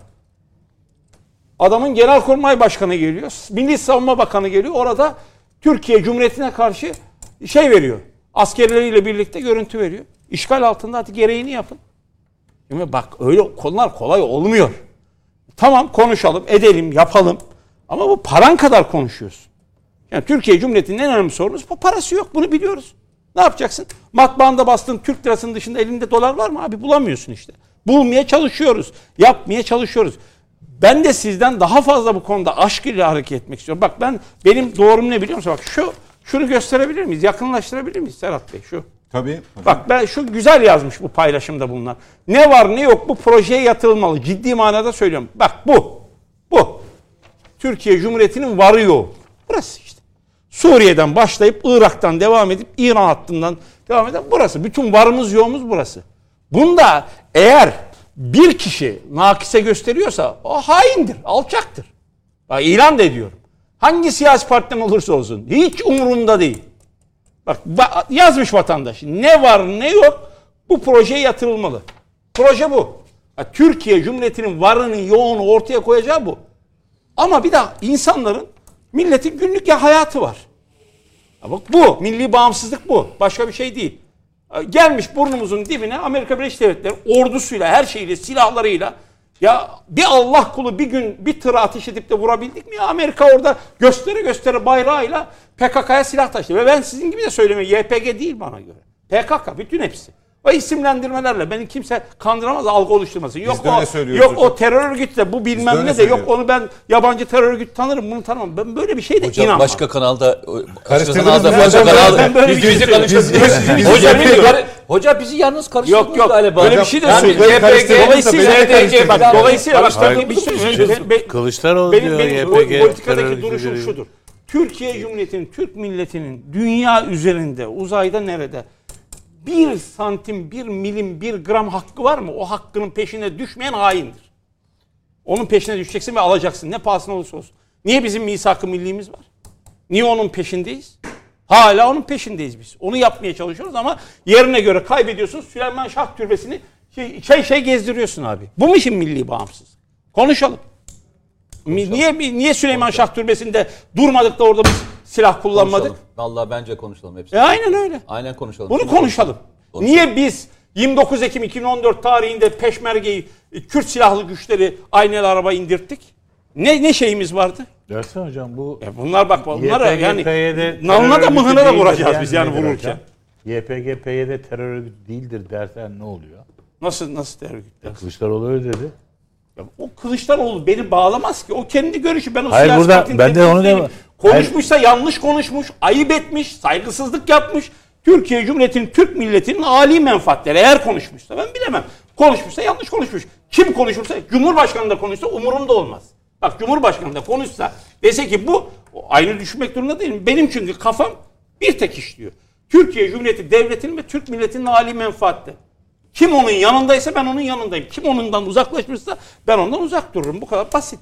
Bu Libya'da da öyle, Suriye'de de öyle, Yunanistan'da Vallahi- da öyle, dünyanın her yerinde öyle. Bu Mutabıkız. keşke, keşke Bütün her şeyi yapar ama bu parayla ilgili bir şey. Gücünle ilgili bir şey. Bölgesel gücüz ama emperyallere karşı da işte bu, bu coğrafyada ayakta kalmaya çalışıyoruz. Yani e, etrafımız ateş çemberi ya. Bunu nasıl görmem ben görmem? Irak ateş çemberi, Suriye ateş çemberi. Yukarı çıktığında tepende Ermenistan var. Ermenistan'ın arkasında kimin olduğu belli. Oradan batı gelmiş Yunanistan'a bir sürü üst kuran Amerika Birleşik Devletleri var. Yok ben Rusya Federasyonu'na doğru geldim. Hayır değil bizimle işleri. Bunu da biliyoruz. Hocam bir, bir ara ver, bir nefes ver. Ben bir şey soracağım sana. Ha, biz de biliyoruz Bak, bunları. hayır, bak. farkındayız. Bak ben sana bir şey söyleyeceğim. Ee, Doğu Akdeniz'deki yapılan Libya mücadelesi ve Libya'da önce e, Değerli buluyorum. Hayır bak müsaade et. Bir- bir- hepsini bitireyim. Bak seni böyle manzumelerini birleştirmeni çok seviyorum. Ben de birleştirerek gideceğim. Hatta şöyle söyleyeceğim. Buradan çıkan sonuç şöyle olmasın. Ben şunu istemem. Yani e, hiçbir fikirde seninle ayrı olduğumu düşünmem. Çünkü senin ruhunu bildiğim için yani öyle olmadığını biliyorum. Ama hani tartışma şöyle gid- benim açımdan şu noktaya gitmesini istemem. Fikri tartışalım ama tartıştığımız şey aslında yöntem tartışıyoruz. Yoksa e, aslında aynı yerdeyiz. Bak üstad biz Doğu Akdeniz'e giderken dünya bizim karşımızda değil miydi? Yani biz dünyaya karşı gittiğimizde Hafter'le ilgili mücadeleye başladığımızda Amerika Birleşik Devletleri bize şey mi sundu? Doğu Akdeniz'deki o proje sırasında Avrupa Birliği karşımıza yeni bir projeyle gemilerimizi aramaya çalışmadı mı? Devam edeyim. Trump Barış Pınar Harekatı sırasında şey demedi mi? Sizi dolarla cezalandıracağım deyip ilk dolar operasyon çekildi tarih o tarihler değil miydi? Hatırlarsan şeyi hatırlıyorsun sen. Ee, ilk o doların fırladığı dönemi Papa hatırlarsanız. Bronson'la biraz. 2010 Yok yok hayır. Doğru. hayır. Onunla, direkt onunla ilgili. Dedi ki 7-23'ün olduğu buna girmeyin. Girerseniz dolarla cezalandıracağım dedi.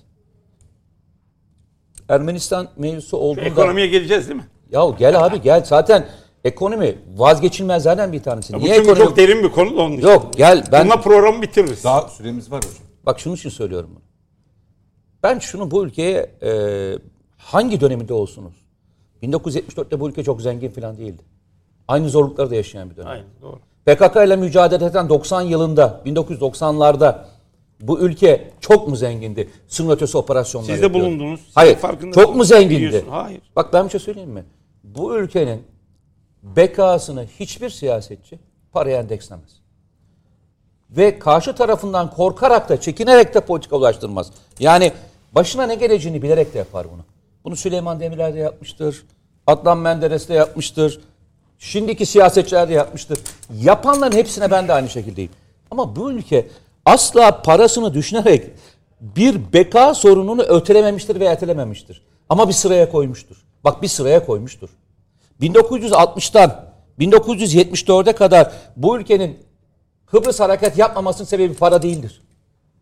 Harekatta başarılı olması için gereken süreci tamamlamıştır. O süreci tamamladığı günde de anahtara basmıştır. Ben o dönem şunu mu söyleyeceğim? 1960'lı yıllarda İsmet İnönü bu ülkeyi sevmiyor mu diyeceğim. Hayatta demem böyle bir şey. Bu ülkenin kurucularından bir tanesidir. Bu ülkeyi savaşarak kurtaranlardan bir tanesidir. Ama o da biliyordu o konjüktürde yapması gerekenlerin ne olduğunu. Biz bazen bu eleştiri herhalde biraz gidiyoruz. Bana desen ki bir milliyetçi olarak kardeşim bu ülke neleri bitirirse milliyetçi olarak çok mutlu olursun. Cevap hakkım olacak değil mi? Ben, Tabii ki. Tamam. Bak. Abi sana karşı konuşmayan bir cevap hakkı Yok yok olsun. hayır bir şey. Ya sana karşı söylemiyorum. Bak cevap hakkı derse sana konuşuyormuş gibi olur. Yok. Ben milliyetçi olarak şunu söyleyeyim kardeşim. Bir Azerba- Azerbaycan'ın Karabağ topraklarının işgalinden kurtulması bir kızıl elmadır bu ülke için. PKK'nın bitirilmesi bir kızıl elmadır. Yurt dışındaki Türklerin korunması bir kızıl elmadır benim için. Bunu kim sağlıyorsa benim başım üstü yeri vardır. Bunu A partisi, İki B söylemem için söylemiyorum. misin abi? Söylemiyorum Bak, yani. birincisi, ben tartışmayı kızıştırmak istemiyorum. Ben ne dedim? Bir şey söyledim. Bilinçli söyledim. E Ben bunu söylerken Bir, bir sen, abi bir sen, bir sen. Yok, sizi hedef ben, almadınız. Ben, Ben başka bir şey PYD söylüyorum. şu bu demedim. Ne dedim? PKK. Kardeşim ben PYD'nin liderini ağırlamam Türkiye Cumhuriyeti topraklarında. Tamam? Bitti. Bitti. Bana kimse bunu anlatamaz. Böyle bir şey yok. Ben silah bırakmamış terör örgütünün bir temsilcileriyle masaya oturmam. Bitti. Ben yapmam bunu. Söylüyorum size. Net. Paranın gücü derken şunu söylüyorum. Maalesef para bir ihtiyaç. Maalesef ülkeni ayakta tutmak için gerekli bir araç. Bu silahlanmanda da öyle, yedirirken de öyle, içirirken de öyle. Şu anda bu hükümetin en sıkışmış yeri neresi? Biz dış politikayı konuşmuyoruz. Hiçbir şey Ekonomi. konuşmuyoruz. Ekonomi. E, tabii ki ekonomi. Biz istediğimiz kadar masada onu bunu her şeyi konuşalım. Anayasayı altılı masa kim olacak hain dış politika. Millet eminim bizi seyrederken diyordur ki ya biraz gelin de bizim günlük dertlerimize bir bakın. Çünkü hayat 7 gün 24 saat devam ediyor. Ben yarın ne yapacağım? 10 gün sonra ne yapacağım? Önümü göremiyorum. Mesele bu. Biz istediğimiz kadar oradan kaçmaya çalışalım. Bu milletin meselesi bu. Biraz önce söylerken para. Bana Amerika Birleşik Devletleri'nin başkanı ben seni ekonomiyle, dolarla boğacağım diyemez. Dememesi için ne yapacaksın? Güçlü olacaksın. Ekonomide bu kadar basit. Bunu yapmanın yolu neyse çıkacak birileri ortaya koyacak. Elini taşın altına mı koyacak? Kamu mu tasarruf yapacak? Ne bileyim ben konu, yabancıya konut satışını mı yasaklayacaksın? Ne yapacaksan bu milleti, Türk milletinin evlatlarının hak ve hürriyetlerini öne alacaksın. Bu kadar. Benim söylediğim o. Herkesin projesi vardır. Ben ne söylüyorum biliyor musun? Ben şuraya not almışım. Sayın Cumhurbaşkanı'na sadece önerim. Daha önce de söyledim. Ya kardeşim biz burada siz bu ülkenin, bu devletin, bu milletin cumhurbaşkanısınız. Türkiye Cumhuriyeti Devleti ekonomi istişare masasını kurmak zorunda. Sadece bir anda olup da konuşanları değil. Muhalifleri de dinleyeceksin. Birçok ekonomi uzmanı 24 saat kapan ya. Ya dolar gerekse 50 lira olsun kardeşim ya. 40 lira olsun ya. Onlarla otur ya dinle. Hepimiz bu masada bu milletin evlatlarıyız. Bak farklı görüşleri ortaya koyuyoruz. Ama ortak yerlerimiz var. Ortak doğrularımız var. Bu. Ama bakıyorsunuz işler öyle gitmiyor. Gitmeyince biz ne konuşursak konuşalım ne olursa olsun insanların karınları aç olunca Serhat Bey kulakları duymuyor. Anlatamıyorsun. Ne anlatacaksın? Yani anlat diyor istediğin kadar. Ay işte mazot 30 lira. Ne yapacaksın abi? Bak dünyada şu anda petrol düşüyor 113'te. Alamıyorsun geri. Çünkü niye? ÖTV'sini kaldıramıyorsun. Niye ihtiyacın var? Bak bugün bütçe Haziran ayını görmeden 880 milyar 474 milyon 775 bin liralık ek ödenek eklenmesini öngören yasa teklifi an itibariyle meclise sunuldu ve ne kadar paraya ihtiyacımız varmış biliyor musunuz? Bizim ek 1 trilyon 80 milyar 515 milyon 421 bin lira devlet vergi almak zorunda şu anda. Nereden bulacak bunu? Parayı nereden bulacak? Şarkı söyleyerek bulamıyorsun ki. Bak 40 milyar sadece kur korumalıya ayrılan ek ödenek. Şimdi elime geldi şoka girdim. 40 milyar Türk lirası nereden bulacaksın? Paraları bulup da ödeyeceksin. Mesela Sayın Maliye Bakanı diyor işte diyor gelir endeksi senetlere ilgi çok. Ne- ne- Niye yapıyoruz biz bunu? Söyleyeceğim. Bir inat uğruna 23 Nisan şey 23 Eylül 2021 tarihinde bir topa girdik. Girdik işte sonucu bu. Bak bu şeyde getirdim bunu. Ya Bu. Sonuç bu işte. Geldiğimiz yer şu anda aklımızın hayalimizin almadığı bir yere geldi. Ne yapacağız ben de bilmiyorum yani. Ali Bey ne yapacağız? Ekonomi başlığını böylelikle açmış olalım. Asgari ücret konusunda da Temmuz'da ek bir zam konuşuluyor. Geliyor, evet. Rakamlar telaffuz edilmeye çalışıldı. Formüllerle ilgili bir takım söylentiler var. Böyle bir şeye ihtiyaç olduğu muhakkak. Siz ne düşünüyorsunuz? Arz edeyim efendim. 40 Arz milyar dolarlık e. Ersan Hoca'nın söylediği Evet, ihtiyaca binaen de O 40 milyar dolar hemen cash ödenmeyecek tabii. Herkes direkt 40 milyar dönmeyecek. TL. 40 TL. milyar 40 Pardon. milyar TL'yi her anında herkes çekerse geçerli o. Ee, hani retention dedikleri tekrar yatırılacak bir ihtimal falan filan. Böyle bir hepsinin birden acil bir durum olmayacağı kesin de devletin bu konuda ne yapacağına ilişkin e, analizi yapmadan önce bu Türkiye'nin dünyadan soyutlanmış tek başına bir ülkemiş gibi düşünmemek gerektiğinin altını çizmek istiyorum. Şimdi bakın yabancı basın takip eden herkes takip ediyor bir şekilde. Almanya hüngür hüngür ağlıyor ya. Yani komik rakamlar söz konusu bize göre. Ee, fakat son 40 yılın 50 yılın en yüksek e, enflasyon rakamı diye. Artı Almanya'nın şu anda yaz aylarına girildi. Biraz ertelendi çelişkileri, problemleri enerjiyle ilgili. Ee, hem Gazprom hem de e, Rusya Tafnet mi ne işte o e, petrolü aldıkları yer Almanya bize ne Almanya'dan Ali Bey? şu, şu- şöyle bize biz enflasyonu ithal ediyoruz bu arada. Yani hem kur meselesinden hem de oradaki enflasyon yüzünden. Yani Amerika tarihin en büyük en- enflasyonunu yaşıyor. Şimdi burada dünyada böyle yani şu lafı artık ilk, rahatlıkla telaffuz. Dünyanın çivisi çıkmış lafı var ya tam geçerli olduğu bir dönem. Şimdi Türkiye e, bu bağlamda kendi koşulları içinde dönebilmesi için bugün işte konuşuluyordu burada bu binanın içinde enerji meselesini bir kere halletmesi lazım Türkiye'nin ki bu yolda çok ciddi adımları var. Enerji Bakanı dedi ilk çeyrekte günde 10 milyon üretime geçecek e, Karadeniz doğalgazı. Şimdi böyle bir bu geçici dönemi atlatacak işte 40 küsur 40, 43 nokta bir şey galiba 43.8 yanılmıyorsam yıl sonu Merkez Bankası e, şey enflasyon e, hedefi. Yavaş oraya indirmek mi 70'lerden oraya indirmek için bayağı bir mücadele veriyor e, hükümet. Dünya ile bu senkron gitmek zorunda. E, pek çok e, şeyle Arap ülkesiyle ve de işte Körfez ülkesiyle enteresan e, anlaşmalar yapılmak üzere. Yani bir mücadele bir Türkiye yani hem de bu şey üstüne geldi. E, pandemi üzerine geldi bir de. Allah'tan bizim ihracatta rekorlar kırıyor olmamız her geçen ay bir önceki ayın ve bir sene öncesinin çok fevkinde bir rekor kırılıyor. Endüstri e, e, şey e, sanayi endeksi, sanayi üretim endeksi rekor düzeyde devam ediyor.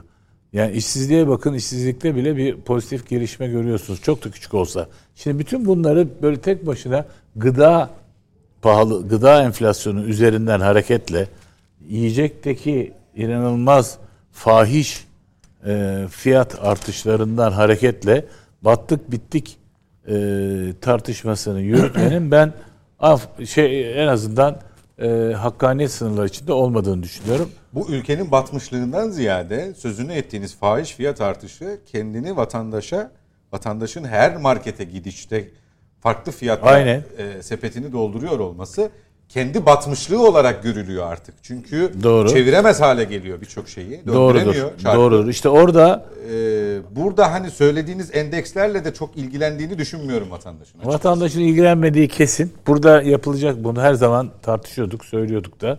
Ben söylüyordum en azından. Yani aynen para bulması lazım diyor Ersan Hoca. Doğrudur. Sadece para bulmak yetmez. Sistemi döndürmek lazım. Yani hal yasasının çıkması lazım. Bir yandan şeyle mücadele ediyorlar. O e, depoculuk ve de işte e, Stokçulukla. stokçulukla. Yani bütün bunlar bir entegre mücadeleyle tarım konusunda ne tür adımlar atılacağı meselesi son derece önemli. Yani bütün bunlar birleşip e, şeyin 2023'ün ilk çeyreğinde çok e, ciddi bir boyutta pozitife doğru döndürüleceği tahmin ediliyor. Şimdi buna ya inanırsınız ya inanmazsınız. Şu anki e, gıda enflasyonundan yola çıkarak işte vay işte peynir şöyle zeytin böyle doğru. Evet ama yani Türkiye bunda ilk defa mı geçiyor ya? Yani sizin yaşlarınız senin müsait değil ama bak e, o da e, Nedim de Mete de hatırlıyorlardır yani. Enflasyonun yüzde 125 olduğu dönemleri Türkiye'de. Türkiye yani kap- maalesef tüketim top, Mesele şu. e, kapitalizmin kendi kendine kriz yaratma gibi bir durumu var ya. Bu krizi yakalandığınız zaman bir de pandemi sonrasında böyle bir şekilde Avrupa'da, Amerika'da nasıl yakalandıysa biz yakalandık. Bizdeki hasar daha fazla. Çünkü biz enerji konusunda dışarı yüzde 99 oranında bağımlıyız. İşin özü bu. Peki Nedim Şener? Şöyle, e, o eski dönem enflasyonları oldukça katı yapısal olarak devam etti. Sonunda mutlaka bir krizle bitiyor ama şöyle bir durum vardı hatırlayacaksınız 90'lı yıllarda 80'lerden başlayarak e, enflasyon süreçte e, şirketler, hane halkı, pazarlar her yer ekonomi ona alışıyor. Hatta onu bir büyüme modeli olarak önerenler işte bir miktar enflasyonun iyi olabileceğine dair e, analizler falan o zamanlar enflasyonist büyüme kitapları falan e, pazarlanır satılırdı. Ama o zaman herkes e, mesela maaşlar artacaksa enflasyon üzerinde sendikalar enflasyon üzerine bir pazarlık veya işte özel sektörde yapılacaksa enflasyon üzerinde bir şey. Şimdi şöyle oldu. Biz yaşadığımız dünyadaki e, fiyat artışları yanında bizi vuran Ersan Hoca'nın söylediği Eylül'deki o e, faiz politikasındaki e, direnmek oldu. Yani düşük e, faiz politikası bir anda kurları aldı 8 liradan 13 13 liraya 14 liraya kilitledi değil mi? Şimdi bak o aradaki fark olmasaydı belki bugün dolar 12 13 lira 14 lira olacaktı. Dünyadaki hani kriz elbette ki etkisi olacaktı ama o olacaktı. Dolayısıyla oradaki Kur korumalıyı mı diyorsun? Hayır, Sonrasında, kur- faizden sonra. Tabii, tabii, fa- yani Düşük kur- faizi diyor. Düşük faizde ısrar etmenin getirdiği bir sonuç. Bu da yönetim hatası. Şimdi dolayısıyla ortaya ne çıktı? Çıkan enflasyon, yüksek enflasyonda da dendi ki hatırlayacaksınız burada beraber söyledik. İşte o Mart'ta enflasyon düşecek. Haziran'da düşecek. Şimdi Kasım şimdi e, gelecek yılın ocağına sarktı. Şimdi bu neyi getiriyor? Bu belirsizliği getiriyor. Ekonomide en kötü şey bu. E, 90'lı yıllar, 80'li yıllarda alışılmış böyle hatta biz enflasyonsuz bir gün geçirmemişiz. Yani hiç hatırla yani fiyatların sabit olduğu falan e, eskiden siz, siz o kısmı hatırlarsınız. Nark falan konduğu değil mi? Fiyatların sabitlendiği süreçler. Çünkü niye? Döviz kuru sabitti. Galiba 89'du değil mi şeye e, geçilmesi? E, konvertibiliteye geçilmesi. Ondan sonra o kur bize hep bir maliyet artışı olarak geldi. Şimdi Türkiye'de ekonomiyi değerlendirirken sadece işte bir fiyat artışları, faiz yüksekliği bunlar maliyet artışları getiriyor ama kur çok önemli bir fa- faktör. Biz dolar basıyor olsak, euro basıyor olsak evet şey yapmayız. Etkilenmeyebiliriz o kur farkı ama biz TL basıp dolar, euro alıyoruz veya onun karşında para piyasaya çıkarıyoruz. Dolayısıyla onu hesap etmek gerekiyordu. Bu belirsizliği ortadan, ortadan kaldırmak da öyle kolay kolay değil. Şimdi nereye gideceğini bilmiyorsunuz. Şimdi Ersan Hoca'nın söylediği hani bir laf vardı ya şimdi iktidarın kalesi boş o anlamda. Yani muhalefet istese oradan istediği kadar sayı alacak. Ama ellerinde hiçbir şey yok. Çünkü yaşanan yani içte içten başlayan sorunlar küresel sorunlarla birleşince devasa çözülmez bir hale geldi. Yani şimdi hani diyelim ki seçilse Kılıçdaroğlu veya bir başkası başkan adayı olsa ve seçilse ortaya çıkacak ekonomi tablosunda nasıl bir e- şey uygulayacak? Hakikaten şey, şey bilmiyorlar. Onun için Kılıçdaroğlu'na sorduklarında e, ekonomi politikası Deva Partisi hazırlıyor diyebiliyor. Çünkü elde somut hiçbir şey yok. Peki ne ne olabilir? Bakın bu neye sebep oluyor biliyor musunuz? Enflasyonun en büyük e, çöküntü nerede yaratıyor? İnsan ahlakında. Çünkü paranızın değeri kaybettiği zaman o insanların birbirlerini yeme süreçleri başlıyor. Esnafta acıma kalmıyor. Üretici üretiyor, aradaki tüccar canını okuyor. Mesela geçenlerde bir saniye e, sosyal medyada tarım ürünlerinin e, para etmiyor diye traktörden döküldüğünün görüntülerini paylaşıyorlar. Kabak, salatalık falan. Domates. Domates. Yani düşünebiliyor musunuz? Niye para etmiyormuş? Ya bizim derdimiz de şu. Sizin söylediğiniz hal, hal yasası. O mal nasıl oluyor da 1 lirada 1 lirayken pazarda bugün hala 12 liraya 13 liraya ben bunu görüyorum, alıyorum. Nasıl oluyor? Ya üretici sömürülüyor. Yani Ya, ya değil zaten yüksek- sömürülüyor. Ya, yani, ya, ya o Bir de ya da tüketici birileri tüketici arada acayip bir para arada kazanıyor. tabii arada komisyoncular. Dolayısıyla devlet ne yaptı bakın böyle bir şey mümkün mü normalde? Şeye kiralara üst sınır koydu. Yani %25. o çok olağanüstü bir karar ya. Yani ola yani bu aslında Aynen bir düşünürseniz. Oraya ekonomik olarak oraya tabii iş iş yerlerinde mesela yok. Peki bu uygulanabilir mi? Bu yani yasa yasayla böyle fiyat mesela diğer ürünlere niye koymuyoruz? Ya Ya, da hal Şener- yasasını mesela niye çıkarmıyoruz? Biz bunu o- geçen hafta Sayın Adalet Bakanı ile konuştuk. Bu %25 hadisesini. Ya gelir gelmez ertesi gün Temmuz fırsatçılığı diye haber yaptık kirada. Tabii üzerine eklediler. Evet bu ekranda ikisi birden yayınlandı. yani a- düşünebiliyor musunuz? İşte ahla, bir ahla- kanuni bir düzenleme yapılıyor. Her şeyde bu kadar da fırsatçılık ama yani Ama işte bak- Almanya örneğini veriyorsunuz. Ya bir stabil şey hale Ya- Serhat Bey bunlar olur.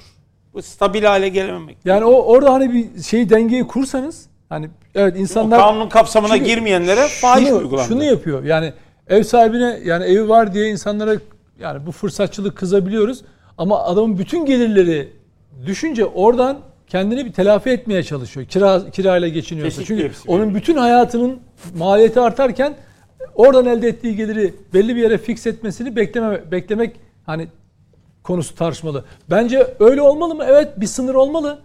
Çünkü şöyle hani bu tansiyonun düş- düşmesi ama bu sadece psikolojiye oynayarak değil. Gerçekten ekonomik tedbirleri etkili oynayarak olur. Ya da işte dışarıdan bir fon akışı sağlayabilirseniz Ali Bey'in söylediği gibi o bir rahatlama yaratır. insanlarda bir denge Peki. yaratır. O sorunu gidermez de kısa vadeli olarak e, toparlanmasını sağlar. Peki. Ersan Hocam, Ali Saydam'ın verdiği dünya örnekleri, e, onlar da bir gerçek. Amerika, Almanya, Avrupa'da birçok ülke e, enerji başta olmak üzere alternatif arayışlara da girmiş vaziyetteler. Önümüzdeki kışı kara kara düşünenler de var bu ülkeler arasında ama bizde başka bir şey var sanki. Tamam. Ali abinin pardon sorunuzu sorun. Sanki soru işareti Tamam. olsun bu. Tamam. Ne o Ali abiye, size göre? Ali abi büyüğüm ama görüşlerine katılmıyorum. Katılmıyorum biliyoruz. Sus. Dünya böyle değil. Bir bu. İki cekcaklarla bu iş olmaz. Yani o çıkacak, bu çıkacak, doğalgaz gelecek. O zaman şu demektir. e, Bizim e, aracımız üretilene kadar o doğalgazda bulunup halkın cebine veyahut da işte hanesine gelinceye kadar bu fakirleşme veyahut da bu sıkıntı devam edecek demektir. Yani bu ama şu anda yaşıyoruz. Şu anda bizim bu suya iht- ihtiyacımız var. Yarın ihtiyacımız var. Ertesi gün ihtiyacımız var. Ve savaş halinde değiliz biz. Olağanüstü halden de geçmiyoruz. Olağan hukuk düzeni yürüyor ülkede. Bunu anlatamaz. Bak ben niye anlatamayacağını söyleyeyim mi? Vatandaş ismi de burada var ama utandığım için vermiyorum. Bu ülkede akşam yemeğini yemeyip aç yatıp aylık 500 Türk lirası tasarruf edip faturalarını ödeyen birçok insan var diyor. Bak bu önemli bir. Bizim buna buna sırt dönemeyiz biz. Döndüğün anda kaybedersin. En mesele bu. Bu insanlarla hemhal olmak zorundasınız. Doğru. Bunlara uzan ya bunlara şunu diyemezsiniz. Gözünüze dizinize dursun diyemezsin. Buna bu ülkenin sahibi insanlar. Sizin bizim kadar belki zenginliğimiz fazla olabilir, gayrimenkulümüz fazla olabilir ama söz hakkı olarak öyle. Hepsi bu insanların burada yaşama hakkına sahip. Eşitlik ilkesi zaten sosyal devlette bunun işi var. Şimdi ben size bir şey söyleyeyim Serhat Bey. Bugün yarın itibariyle bazı ilçelerde gözüme inanamadım. Ekmeğin 210 gram fiyatının fırınlarda 5 Türk lirasına çıkacağı söyledi. 5 lira ya ne demek ya? İstanbul'dan bahsediyorum. Evet. Ve Dört 2 milyon. liradan gelmiş. Halk ekmek Allah'tan direnç gösteriyor şu anda. 250 gramı o da 1.25'ten 2 Türk lirasına gelmiş. Ama bakıyorsunuz bu. Ben size başka bir şey söyleyeyim. Bak gerçekler bunlar. Dolar karşısında Türk lirası Nisan ayından öncesine ait birçoğu ama toplamına %24 değer kaybetmiş Türk lirası. Sorun bu. Vallahi billahi sorun bu. Yani doları sen burada tuttuğun sürece ben hani Sayın Cumhurbaşkanı diyor ya hipotez. Faiz sebep enflasyon. Hayır. Kur sebep e, şey faiz sonuç. Ben de onu söylüyorum. Kur bugün bütün Enflasyon- başım ben size bakın. sonuç. Bakın ben size şöyle söyleyeyim. Enflasyon sonuç. Özür dilerim. Şu. Ve çıkarttım bunu. Bir daha büyük de yapabilirdim. Kusura bakmayın. Dolar kuru, euro kuru, benzin fiyatı, mazot fiyatı, Merkez Bankası'nın politika faizi, yıllık enflasyon tüpe. Şurada bak 22 Haziran 2018 4.70 yeni yönetim sistemine geçiyoruz. 25 Ha- 23 Eylül'e kadar artışı görüyor musunuz? Sadece şey ya belki yüzde yüze yaklaşmış ama ama ondan sonra bir felaketle karşı karşıya kalıyoruz. Ne zaman biliyor musunuz başlıyor? 23 Eylül 2021 tarihinde diyoruz ki kardeşim faiz sebep enflasyon sonuçtur düşündüm. Attığın taş ürküttün kurbağaya değdi mi? Değmedi. Niye değmedi? 20 Haziran 2029 tarihinde şu anda kaç bilmiyorum ama öngörülebilirliği yok. 17,29 seviyesine gelmiş dolar. Biraz önce Ali abi söyledi. Doğalgazı neyle aynısı. alıyorsun? Akaryakıtı neyle alıyorsun? Mazotu neyle alıyorsun? Şarkı söyleyerek mi alıyorsun? Türk lirasıyla mı alıyorsun? Bak devam ediyor. Euro kuru. Benzin fiyatı ya. 24 Haziran 2018'de 6,24. 23 Eylül'de 7.76. Görüyor musun? 1 lira 3 senede. Ama 7.76 şu anda 27.51'e. Mazot da 29.99'a gelmiş. Yani bunun açıklamasını neyle yapabilirsiniz? Evet biraz önce dediğim kardeşim söyledi. Hatalı. Hata yaptık. Ama hatadan da dönmüyoruz. Bak ben tekrar söylüyorum yanlış anlamayı düzeltmek için. Sayın Cumhurbaşkanı diyor ki benim hipotezim budur doğrudur. Ben de diyorum ki yanlış. Hipotez şu. Kur yüksekse enflasyon yüksektir kardeşim. Bunu neyle ispat ediyoruz biliyor musun? Merkez Bankası'nın politika faizi 24 Haziran 2018'de Sayın Cumhurbaşkanı yeni yönetim sistemiyle geldiğinde 17,75. Düşük mü? Hayır. 22 Eylül 2021'de 19, %19. Sonra düşürmeye başlıyoruz 14'e geliyoruz. Sayın Cumhurbaşkanı diyor ya faiz sebep enflasyon sonuç. 24 Haziran'da 15.39 tüpe. Ağustos'ta 19.25, Eylül'de 19.58. Aman Allah'ım Mayıs'ta 73.5'u buluyor. Şimdi bir yerde hata var. Bu hatayı kim yapıyor? Şimdi bu inatlaşmaya devam ettiğin sürece bu artacak. Ve Türkiye Cumhuriyeti'nde Sayın Cumhurbaşkanı'na rağmen şunu söylüyorum. O 73'te sadece faizin payı yok ama. Enflasyon, ay tüfeği söylüyorsunuz ya. Onda onda size O söylediğiniz Onda size pandemi söyleyeyim. etkisi Sadece ve iyi dünyadaki-. Bak, evet. Bir şey söyleyeceğim. Sayın Cumhurbaşkanı'na rağmen söylüyorum kızmasın bana. Ben Türkiye Cumhuriyeti NAS'tan bahsettiğim kendisi değil mi faiz? Dibine kadar faiz ödüyoruz kur korumalılara. Gese ne ödeyeceğiz biz? O ödediğimiz para ne? Yani şimdi ister ismine gelir de istersen gider de ne dersen de Sayın Cumhurbaşkanı diyor ki Türkiye Cumhuriyeti'nde enflasyon yok hayat pahalılığı var. Hayat pahalılığı bir defa olur. Enflasyon sürekli olur. Türkiye Cumhuriyeti şu anda enflasyonun ciddi girdabına girmiş durumda. İstediğin kadar söyle mızrak çuvala sığmıyor. Çünkü niye? Çünkü gördüğünüz zaman ortaya çıkan manzara mesela şimdi şeyde söyleniyor ya bak Alaaddin Aktaş yazmış ben de okuyorum hat, hakikaten önemli bir yazı. Okumanızı da hakikaten tavsiye ederim. Akaryakıt zamlarının sorumlusunu mu arıyorsunuz? Buyurun diyor. Akaryakıt zamının sorunun sorumlusu dünya trendinde artışı değil. Şu anda düşüş eğilimine de girdi. O yüzde altmış. Esas sorumlusu ne biliyor musun? Kur. Baş belası kur. Çünkü onu vererek alıyorsun. Biz niye ihracatçının yüzde 40, yüzde 25'ten çıkarttık da yüzde 40 ihraç ettiği malın dövizine el koyuyoruz? E, döviz yok. Dolar yok. Yok. Paramız yok ya. Paran olmazsa ne yapacaksın? Tamam kızın istediğiniz kadar kızın. Türk lirası bas. Mesela deniyor ki zam yapacağım şeye maaşlara. Yap. Bak Sayın Cumhurbaşkanı seçime odaklı gidiyorsa zaten başka çaresi yok ama para bulmak zorunda. Para bulamazsan biz vallahi şu döviz şey o dövizin kuru da böyle devam ederse ki FED mesela 75 bas puan artışı. Biz niye inat ediyoruz abiciğim? Neyin inadındayız biz ya? Yani şimdi sayın kızmasın bana Hazine Maliye Bakanımız 27 Aralık 2021 tarihinde dedi ki bir televizyon programında ben de seyrettim. Ya keşke dedi Allah'ım beni 6 ay uyutsa dedi. 6 ay uyusam da bu ülkenin nerelere geldiğini görsem. Hadi Alt- 6 ay. altı 6 ay ay uyudun geçti. sayın, sayın bakan. Nereye geldin? Nereye geldin ya? Bak milletin bunlara karnı tok. Millet bunu anlamıyor abiciğim. Anlamıyor. Millet anla- millet şu, şunu söylüyor.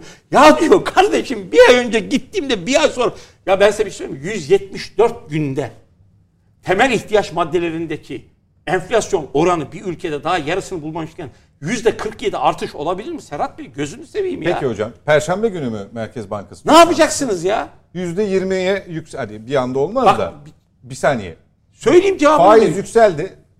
Bit- Bitti mi? Bütün her, her şey Bitmez düzeldi. abicim bizde güven kaybı. Kuru kuru Piya bak bir şey söyleyeceğim size. Bak bir, bir- bir- müsaade. et. Bak şöyle söyleyeyim sana. Şimdi bizim en önemli sıkıntımız ne? Benzin, mazot onu söylüyoruz. Alım gücü değil mi? Mesela biraz önce Ali abi söyledi. Almanya'dan vatandaş yazmıştı. Onu da getirdim yanında. Ali abi belki söyler diye önceden bir niyet okuyuculuğu yaptım. Bu ismi vermeyelim. Ha DD diyelim. Bir Türk vatandaşı sahte bir şey kullanmıyorum. Millet de yanlış anlamasın beni. Diyor ki ya kardeşim diyor siz orada oturmuş konuşuyorsunuz diyor. 4253 lira 40 kuruş asgari ücret üzerinden. Ben diyor iki çocukluyum. Türk'üm diyor. Şu anda iki aracım BMW Mercedes'im var. İki dairem. Hepsi taksitli.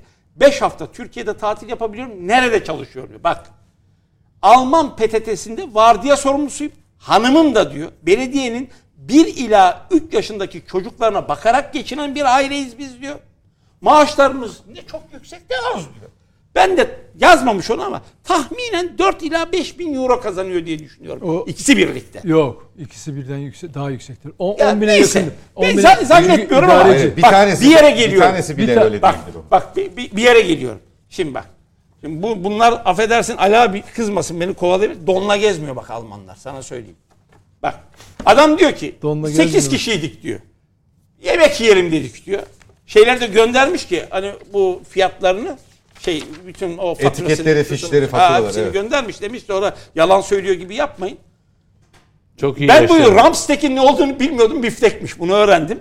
7 tane diyor ikiye böldük biftek aldık. 15 tane kuzu, e, kuzu pirzola, 12 sosis, domates, patlıcan, beyaz peynir, tel peynir, süzme yoğurt aldık. Türk bakkalından 74,52 euro ödedik diyor. Benim için hiçbir anlamı yok o paranın diyor. Ama senin için var diyor. Sen şimdi gidip de bir bakkaldan almaya kalksan marketten bunu kaç lirayla alırsın? Alalım istiyorsan gidin pirzola. Efendim 7 tane biftek. Efendim işte 12 sosis, domates. Bunu bilmem. Türkiye'de mi yemiş? Yok Hayır, hayır, Almanya'da anladım. yiyor adam. Anladım. Yani Anladım. şunu söylüyor. Almanya'da Şunu kazanıp. Almanya'da ki, diyor, çok muazzam benim diyor, alım şahane gücüm diyor. yüksek diyor. Benim alım gücüm yüksek. Ya biz biz şunu demedik mi Serhat Bey? Bizim paramız, bizim sembolümüz, değerimiz. Ya Türkiye Cumhuriyeti'nin Türk lirası bunu hak ediyor mu ya? Bu mudur yani hakkı? Bunun gibi örnekler çok var hocam. Bak- Size geldiği gibi. Ya bir- bir şey ama söyleyeyim ama size. bize de mesela bize de Bak, geldiği bak, oluyor. Size baş- de başka bak. bir şey söyleyeyim ama bak vatandaş Hayır, diyor ki bak, hayır, bak şunu- bir şey söyleyeyim abi bir de bir şuna müsaade et. Bak diyor ki arkadaş diyor kamu kurumlarındaki diyor şu sıfır araçları diyor bir önce bir hele bir teslim etsinler bakalım diyor ya. Bir teslim etsin. Ya bir kamu diyor bir vatandaş diyor elini taşın altına koymaktan bıktı diyor. Şu bir kamu otoritesi bir elini taşın altına koysun diyor ya. Altı- Sen onu ortaya koy diyor ya. Bunları koy. Bak val- vallahi billahi vatandaş bunları konuşuyor. Ve Sayın Cumhurbaşkanı'nın etrafında kimler var bilmiyorum. Ne bilgi veriyorlar bilmiyorum. Sayın Cumhurbaşkanı'nın bence ilk yıllarındaki gibi hakikaten bütün işi gücü bırakıp hakikaten halkın içine inmesi lazım. Bir görmesi lazım. Peki. Benim Kılıçdaroğlu ile ilgili eleştirim de bu. Git kardeşim nereye git biliyor musun? Bak kapalı çarşıya git. Esnafa git. Eminönü'ne git. Oraya git. Oralara git. Oradaki insan ne diyor onlar? Onların içine girip bir kahvaltı edebiliyor musun? Konuşabiliyor musun? Dertler. Yoksa salı günü grup toplantıda yaptığım monoloğun hiçbir önemi yok. Buradan girip buradan çıkıyor. Hakikaten bak size söyleyeyim. Ya milletin şu anda derdi sofra. Ama abi Şunu da şunu da söyleyelim ama Almanya'dan örnekler sadece bununla sınırlı değil. Ee, oradaki hayat pahalılığını hayır hayır. Şimdi hocam size onları onlar da geliyordur kabul edin. Yani oradaki hayat pahalılığını ortaya koyan işte bir orada taneyle alırlar sebzeyi meyveyi örneklerini Ya ben görüyoruz. bir de niye taktım biliyor musun? Pakistan'daki şeye baktım bu e, motorinle benzine baktım. Ya bu Pakistan'da 4,89 Türk lirası benzinle 1,99 nasıl oluyor ve orada e, bunu da protesto ediyorlarmış. Bir eski bakan akaryakıt zamlarını protesto için deveye binmiş mesela. Bundan sonra deveyle gideceğim demiş. Tabii tabii Amerika'da da var protesto gösteriler. Ya var ama mesela bak bir Cumhurbaşkanı'ndan ben neyi bekliyorum biliyor musun? Benzinden, mazottan Sayın Cumhurbaşkanı katma değer vergisini kaldırma bir şey. Ama ÖTV'yi kaldır Allah aşkına. Kaldır bu ÖTV'yi. Milletin sırtından al. Ucuzlat. Ya bu millet 30 30 liradan mazotla alıp da araca binemez. Abicim bak bir şey söyleyeyim hakikaten. ÖTV indi Şu, 25 lira olmuyor mu? yani bilemiyorum ne oldu. düşüyor. Bak bir şey söyleyeceğim size. Sabit Bak, değil mi bak, orada ÖTV? Bak bir şey söyleyeceğim. Evet.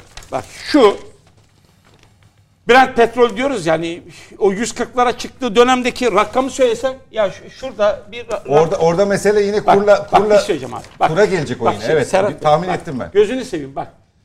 Bir şeyde Türkiye Cumhuriyeti topraklarında 50 Türk lirasıyla 2 Haziran 2008'de 50 Türk lirasıyla 17,98 litre benzin, 15,57 litre mazot alıyorsun. 20 Haziran 2022 tarihinde 50 litre 50 Türk lirasıyla 1,81 litre benzin 1,66 litre mazot alıyorsun abi. Çok fena durumdayız ya. Ve bu, bunun sebebi ne biliyor musun? Bizim o 23 Eylül 2021 tarihinde yaptığımız tarihi. Hala da inatla vazgeçmiyoruz. Yerine bir şey koy. Yani kur korumalı mı yerine koyacağımız? Veyahut da GES mi yerine koyacağımız? O da şu. Alıyoruz şu yoksulun şeyin cebinden zengine diyoruz ki al kardeş aman ha bu dö- şey dövize dönme Türk lirasında tut. Niye? Çünkü bununla GES'te kur korumalıyı kaldırsan milletin ne kadar dolar alacağı belli değil ülkede. Güvenmiyor abi. Güvenmiyor. Sorun var.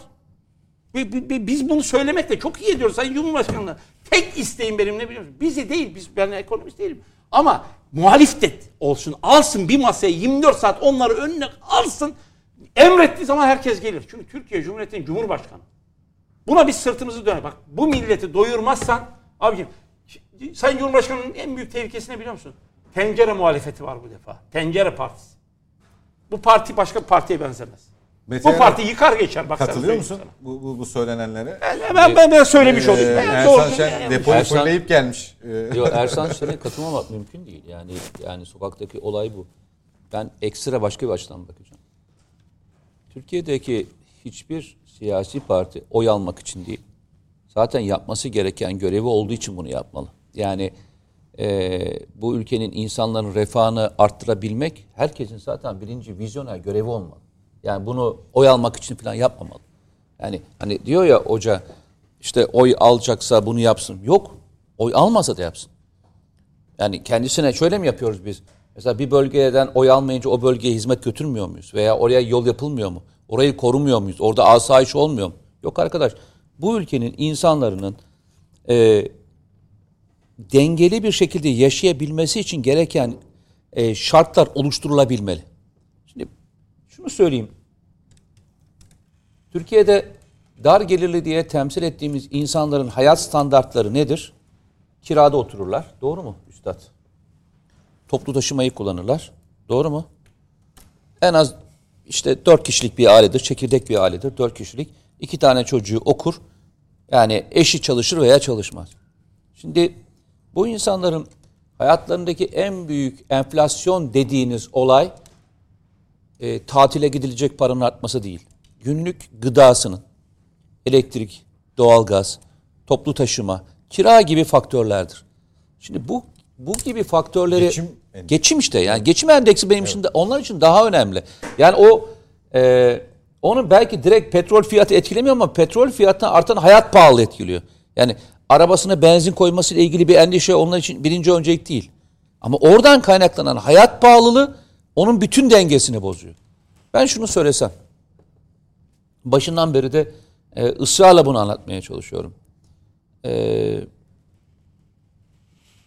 bugün Türkiye'de asgari ücreti ve diğerlerini konuşurken beraber Nedim'le e, onlarca programa çıktık. Benim hep söylediğim şey şu. Kardeşim bu ülkenin insanı çocuğuna sabahleyin işte ev, evden çıkarken harçlık verirken düşünmemeli. Evladı harçlık Heh, bu isterken iş. bak muhalefetteken gelen de bunu söyleyecek. Diyecek kardeşim çocuk proteinini alacak. Bir baba evinden çocuğuna harçlık vermeden gizli gizli çıkmayacak. Ben bunu sağlayacağım diyecek. Yapacağı o. Tek muhalefet bu. Yapacağı bu. Ama o ne yapıyor? Laf yarıştırıyor. Evet. Ne? Onu Kayıpçı kavgası. Başka bir şey değil. Yani Aynen de bu. O, o paranın o cebine konması lazım. Şimdi Ersan Hoca'nın anlattıkları ben bir işçi çocuğuyum hep bunu söylüyorum. Yatılı okullarda, parasat okullarda okudum. Ee, bir liranın hesabının ne kadar önemli olduğunu bilirim. O bir lira için yol yürüdüklerimi de bilirim. O bir lira olmadığı için yürüyerek okula gittiğimi de bilirim. O bir lirayı e, o insanların gündeminden alabilmek için yapmamız gereken başka şeyler var. Başından beri anlatıyorum. Bu pandemi döneminde ve diğer dönemlerde de anlattım. Eyvallah biz Sanayiciyi desteklemek, desteklemek için krediler verdik, onu verdik, bunu verdik. Ya arkadaşlar aynı kredileri biz e, vatandaşlara hayatlarını sürdürebilmeleri için bu paraları şeye aktarmış olsaydık. TOKİ'lere. TOKİ'lerle ilgili toplu konutlar yapmış olsaydık. Dar gelirlinin evine, evini alabileceği ve bir daha hiçbir şekilde kira derdi yaşamayacağı sistem kursak. Sistem kursak. Kirayı onun birinci şu andaki senin anlattığın yüzde yirmi beş hikayesinden çok kalıcı bir çözüme ulaştırabilsek. Bir ara dener gibi olduk ama mortgage benzeri bir şey diyorsun galiba değil mi? E, daha da hayır. Mortgage'da banka var. Burada devlet de, de düşük faiz de vardı o zaman. Burada devlet de, de, devlet girecek devreye. Diyecek ki kardeşim İstanbul'da yaşıyorsun. Hayat pahalı olduğu yerler mi kardeşim? Ben TOKİ kuruyorum. Hiç evi olmayan bütün insanlara da kardeşim ben size evinizde yapıyorum. Yüzde 25 çıkartıyoruz ya bu yüzde 25 hikayesini çıkartıyoruz ya. Ya arkadaş ben bugünden itibaren başlatıyorum sana destek vermeye. Bak açık net söylüyorum bir sürü çözümler hayatın içerisinde. Çünkü gezdiğin zaman bunları duyuyorsun öğreniyorsun. Hani biz bazen şey yapıyoruz insanlar evini böyle e, hani daha iyisini yapmak için yıkıyorlar ne diyorlar? Çevresel kentsel, dönüşüm mü? Kentsel dönüşüm. Kentsel dönüşüm. Ne yapıyor müteahhit geliyor evini yıkıyor ama senin kira bedelini ödüyor şey için. Diyecek ki ya devlet kardeşim ben sorunun farkındayım kardeş. Sen de bu derdi yaşadığını da farkındayım. Bak ne yapıyorum biliyor musunuz? Ben şimdi sizlerin hiç eviniz olmadığını da biliyorum. Ben şu kadar evi yapmaya başlıyorum. Size de size de bu zamane kadar geçecek olanın şimdiden de parasını vermeye başlıyorum. Kardeşim size 2000 lirada şimdiden aynı evin yokmuş gibi muamelesiyle sana destek veriyorum kardeşim. Sen bana olunca paranı ödersin. Nasıl ödersin? Dön kardeşim evinde yaptır bu ada. Bir senede, iki senede, üç senede. Bak ne diyorum şuna girmiyorum hiç. Bir sene sonra seçimden konuşmuyorum. Üç yılda bitsin, iki yılda bitsin. Devlet dediğin şey mal sahibinin eline düşürmeyecek kadar hoşgörülü ve öngörülü olmadı. Ev kirası kardeşim. Bir. İki. Şunları yaparken biz bu ülkeyi Bugündeki insanları alkışlamadık mı? KYK yurtlarının bu kadar çok iyi olması, öğrencilerin yurtlara gidebilmesi için yapılmış olmasını sevinmedik mi? Yani sayısının artmış olması, çocukların üçer kişilik odalarda kalmış olması iyi bir şey değil miydi? Çok iyi bir şeydi. Yıllarca bu ülkede harç mevzusunu konuşmadık mı hocam? Evet. Harç mevzusunu konuştuk. Dedik ki harç mevzusu var bu ülkede ve ben bu ülkeyi e, de bu harçı kaldırıyorum dedik. Alkışlamadık mı? O zaman bir yerden geçiyorsak o zaman şunu yapmak zorundayız.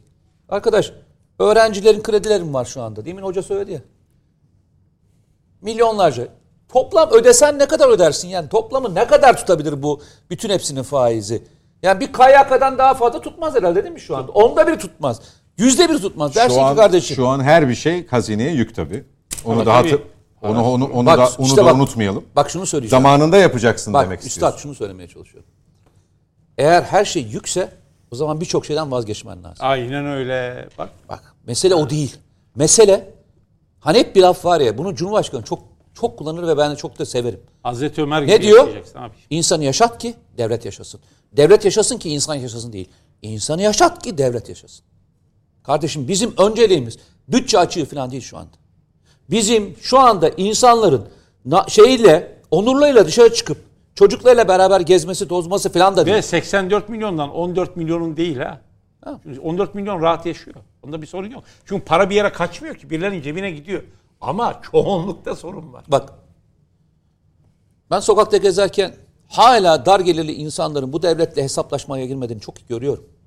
Hala Allah'a şükür ediyorlar. Başlarına bir devlet olduğu için minnet ediyorlar. Kardeşim verin ya şunlara ya. Şu insanlar bu ülkede bir tek laf etmiyorlar. Çiftçisi hala ekmeye devam ediyor kardeşim. İşçisi hala gidiyor çalışmaya devam ediyor kardeşim. Bu ülkeyi seven hala askerine, çocuğuna, çocuğuna göndermeye devam ediyor. Bizim bulacağımız çözüm bakın çok basit ama ilerisi içinde herkesi mutlu edecek çözümler. Ben siyasi partinin oy al- alarak birisine gidip şunu söylersen ki herkes sana nefretle bakar. Serhat kardeşim. Çok güzel bir laf vardı. Ben bunu daha önce de anlattım. Burada müsaade ederseniz iki dakika anlatacağım.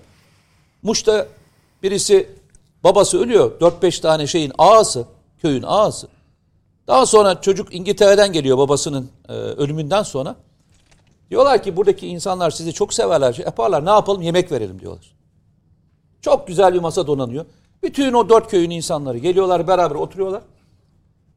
Masada otururken insanlara dönüyor diyor ki hani insanlar hani diyorlar ki ağaya şeye söyleyin de hani hani o başlarsa biz de başlayalım. Yanındaki insan diyor ki ya buyurun işte siz başlayın ki insanlar başlasın. Dönüyor diyor ki ben her zaman yiyorum. Siz buyurun diyor. Masa kalkıp gidiyor. Biz öyle bir şey yapacağız ki siyaset dışı bir çözüm ürettiğimizi sunacağız. Yalnızca oy almak için değil. Bu ülkenin vatandaşı olmak zaten bu ülkedeki hizmetlerin üretilmesi için birinci ana gereklilik olması gerektiğini düşünüyorum. Güvenlik için, adalet için ve diğerleri için. Ben şu söylediklerime benden daha iyi düşünen insanlar yok mu? Var. Bak ne diyorum? Türkiye'nin şu anda son dönemde yaptığı enerji yatırımlarına alkışlayan adamım. Diğerlerini alkışlayan adamım. Türkiye'nin şu anda birinci önceliği ertelemesi gereken bazı proje varsa ertelesin kardeşim. Ertelesin. Bunu siyaseten yapmasın. Bak siyaseten yapsın demiyorum. Bunu yalnızca bu sana söylediğim her sabah evinden çıkan insanın hiç hesap yapmadan çıkabilmesini sağlaması için yapsın. Evini alsın, evini versin ya. Bu ülkenin insanları biz şunu söylemedik mi kardeşim? Biz size ev sahibi yapacağız.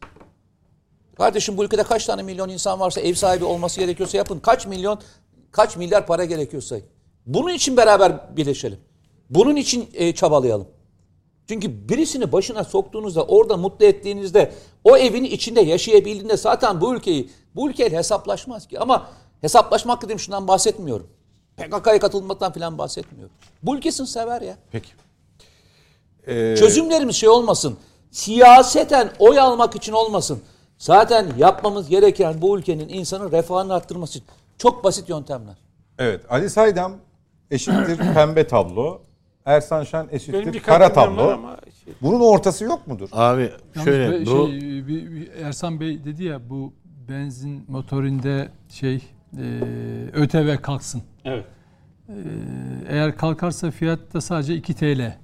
Evet ben çok söylemişim. %9 %9 şeyi var. Ben çok söylemişim. Asıl 5 şey TL pay falan diye biliyorum. Asıl pay %15'te pay şey var. KDV payı KDV. var. %18 KDV bildiğim kadarıyla. 15.25. Bir saniye bakayım abi KDV. Evet Ali Bey. Benzin benzin için Serhat. Beyciğim ben çocukluğumdan beri yani e, ne zamandan beri yani bahçeye çıkıp oynadığımdan bu yana Azot bizim evde ben 50'li yıllardan bahsediyoruz. 50'li yıllardan bahsediyoruz. Bravo.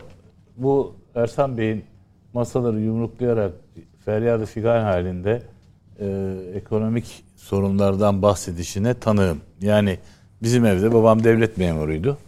E, hocaydı. E, annem de ev kadınıydı. Bizim evde işte meyve taneyle alınır. işte ayakkabı Beykoz kundurası alınır falan filan böyle bir tutumlu bir halde. Ama daha mutluyduk. Ee, Öyle denir. Bilmiyorum. ben Bostancı. mutsuz bir çocukluk geçirmediğimi söyleyeyim. İyi güzel. Ee, efendim Evet Allah çok tatlısın. ve de ve de yani bizim mahallede herkesin bir arabası yoktu. Herkesin evinde telefon yoktu. Biz komşuya giderdik. Acil telefon etmemiz gerektiği zaman. Karşı komşumuz vardı. Salim Rıza Kırkpınar meşhur edebiyat hocası. Onun evinde vardı telefon oraya giderdik. Yani tüketim toplumu daha tüketim e, e, şeyi e, histerisi ve tüketim fetişizmi yayılmamıştı topluma. Ama sürekli ben o, o zaman da hayat pahalılığı duyardım evde. Ondan sonra da duydum. Hala şu anda bizim evde de devam ediyor. Eşim sürekli şikayetçi hayat pahalılığından. Bu e, şöyle söyleyeyim. Yani e, kıymetli hocam Almanya ile falan karşılaştırılma hikayesi de ben çok duydum yani. Bu Almanlar abi aşmışlar gitmişler. Şöyle yaşıyorlar, böyle yaşıyorlar. Amerikalılar şöyle yaşıyor. E, American Dream, Amerikan rüyası şöyle. Tüketim toplumunun bütün e, meziyetlerinden söz ederken bu arada şeyi öğrendik yani. Belçikalılar 10 milyon tane Afrikalıyı öldürmüşler. Amerika'nın bütün medeniyetinin gelişmesinde Afro-Amerikalıların kanı var, gözyaşı var. Efendim Avrupa medeniyetinin gelişmesinde her türlü gayri insani şey var. Ondan sonra işte ne bileyim ben İsviçre'de şöyle oluyormuş, İsviçre çikolatası böyleymiş. Ee, Almanya'da da her türlü alışveriş yapıyor. Bu muhabbeti ben e, Türk toplumuna ve bizim e, bu coğrafyada e, kaderimizle böylesine mücadele ettiğimiz bir ortamda etrafımız yangın yeri. Ersan Hocam'a yüzde yüz katılıyorum. Bize bir haksızlık olduğunu düşünüyorum. Bunu neyle bir kez daha ifade etmeye çalışıyorum. AK Parti 20 yıldır iktidarda ve ilk defa enflasyonda mücadele etmiyor. Geldiği zaman yüzde 125'ti zaten. Aralı zamanlı kapitalizm tekrar ediyorum. Tüketim toplumunun gerekleri 1983 özellikle temel patlamadır Türkiye'de. Herkesin işte yavaş yavaş araba almaya başlaması. Arkasından birdenbire herkesin cep telefonu böyle vur patlasın, çal oynasın. Neşeli cahiliye devri dediğim dönemin sorunlar sonuçlarıyla ilgili birdenbire burada bir e, dünyayı kasıp kavuran bir yeni kriz karşısında biz de etkileniyoruz ve bu etkilenmemizden ciyak ciyak şikayet ediyoruz. Ben şunu düşünüyorum bir tek. Pembe derken belki öyle toz pembe değil. Şekerlenk bir pembe. Ee, iktidarın, AK Parti iktidarın çok ciddi bir tecrübe edindiğini, Türk toplumunda ciddi bir tecrübe edindiğini düşünüyorum. Ve bu tür e, şeylerden Türk Türkiye'yi çıkardıklarını biliyorum geçmişte. Bu kez de ben inanıyorum çıkacağımıza. Öyle veya böyle. O dönemde bu dönemi kıyaslamıyorsunuz değil mi bu arada? Hayır tabii ki Hani o kıyaslamıyorum. dönemde yokluk hani Hayır, tabana kıyasla- yayılmış bir yokluk. Yani yok yok. Şöyle evet Ama evet. şimdi varken yokla Evet yani yokla alışmışız. yok arasında bir fark var. Tebrik ediyorum. Tüketmeye alışmış Evet, olan evet. e, bireyler olarak birdenbire tüketirken yani e, ben eve pastırma, sucuk, pastırma, sucuk ve işte e, şey alındığı zaman ne zaman alındı, ne kadar alındı, alınıyor mu? Şu anda biz onu kısmak ve de mesela diyelim ki ayda bire, 15'te bire nasıl indiririz diye bakmak durumundayız. Tabii ki etkileniyoruz ama aynen dediğiniz gibi yoktan kısıyoruz.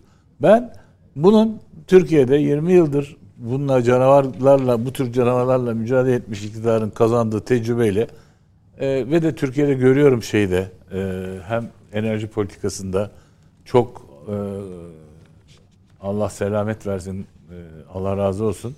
Berat Albayrak'ın ortaya koymuş olduğu Milli Enerji Maden Politikası sayesinde Türkiye'nin çok ciddi bir e, şeyi aşacağını düşünüyorum. E, dönemeci geçeceğini düşünüyorum. O yüzden ümitliyim ben bu işte. Nedim Şener geleceğim hocam. Nedim Şener nasıl çıkacağız biz bu işin içinden? Yani e, hep konuştuk Şimdi programlarda. şöyle E, şu anlaşılıyor bak yani e, ekonominin e, yani Cumhurbaşkanı Erdoğan kararlı bir şekilde ısrarlı bir şekilde faiz politikasında Şunu soracağım, özür dilerim müsaade edersen. Şimdi Ersan Hoca dedi ki halkın arasına in. Sayın Kılıçdaroğlu'na ki iniyor da yani ara sıra esnafla görüyorum e, ziyaretlerini, sohbetlerini. Sayın Akşener'i daha sık görüyorum. E, diğer partilerin liderlerini de, iktidarı da, muhalefeti de. E, kime dokunulsa böyle bir dönemde e, işinin kötülüğünden, hayat pahalılığından e, ve karamsar bir tablodan bahsediyor. Fakat e, biz gelince çözeceğiz diyor mesela muhalefet. E, hocamın çizdiği çerçeve ve parametreleri analitik kısmı da katarak söylüyorum. Ortaya koyup şunu şöyle çözeceğim. Vaat demeyeyim buna da Mete Yarar'ı da burada hatırlayarak sözünü hatırlayarak çözüm. Ya vaat deyince çünkü siyasi bir şey gibi algılanıyor. Siyasi değil. Ya ben şunu şu şu şu şu şu adımlarla çözeceğim. Lafına hiç tanıklık etmedik. Galiba rahatsızlık da burada. Hani diyorlar ya altılı masa ya toplanıyorlar toplanıyorlar ne yapıyorlar? Skeci bile yapıldı. Hani yemek yiyip kalkıyoruz biz falan gibi. Dolayısıyla bu tam anlamıyla bir formülü beraberinde getirmiyor. Tıkanıklık burada bence. Şimdi şöyle e, Birinci sorumluluk iktidarda. Adı üstünde iktidarda Şöyle, olduğu için. Tabii. Şimdi geçen gün bir esnaf arkadaşla e, girdim de dükkanına. Elektrik fiyatının kirasını Geçtiğini. yüz- yüzde ellisi daha aştığını söylüyor yani. Şimdi tamam mı? Yani kira sabit kalmış 4000 lira, 4500 lira. Elektrik olmuş 5500, 6000 liraya falan gelmiş. Yani o kullanması gerekiyor çünkü soğuk ürünü soğuk vermek durumunda falan filan. Şimdi bu kişiye oturup da bu kişilerin derdine muhalefetten eee çare beklemek olmuyor. Çünkü ülkenin yönetimi dediğin gibi iktidarda bunun sorumluluğu orada. Peki ne yapmak lazım? Şimdi öyle bir sihirli formül varsa bir kere iktisat iktisat biliminin bilinmeyen hiçbir kuralı yok. Şapkadan kimse tavşan çıkarmıyor. Ee, bir kere hani şu var. Sıcak para politikasından vazgeçmek ulusal bir güvenlik stratejisi ise bunu hatırlarsanız burada konuştuğumuzda bunu çok iyi bir şey e, dövizi arttırıp e, sıcak para politikasından vazgeçip e, efendim kendi ihracatını arttırıp üretimi teşvik etmek bu bir zincir.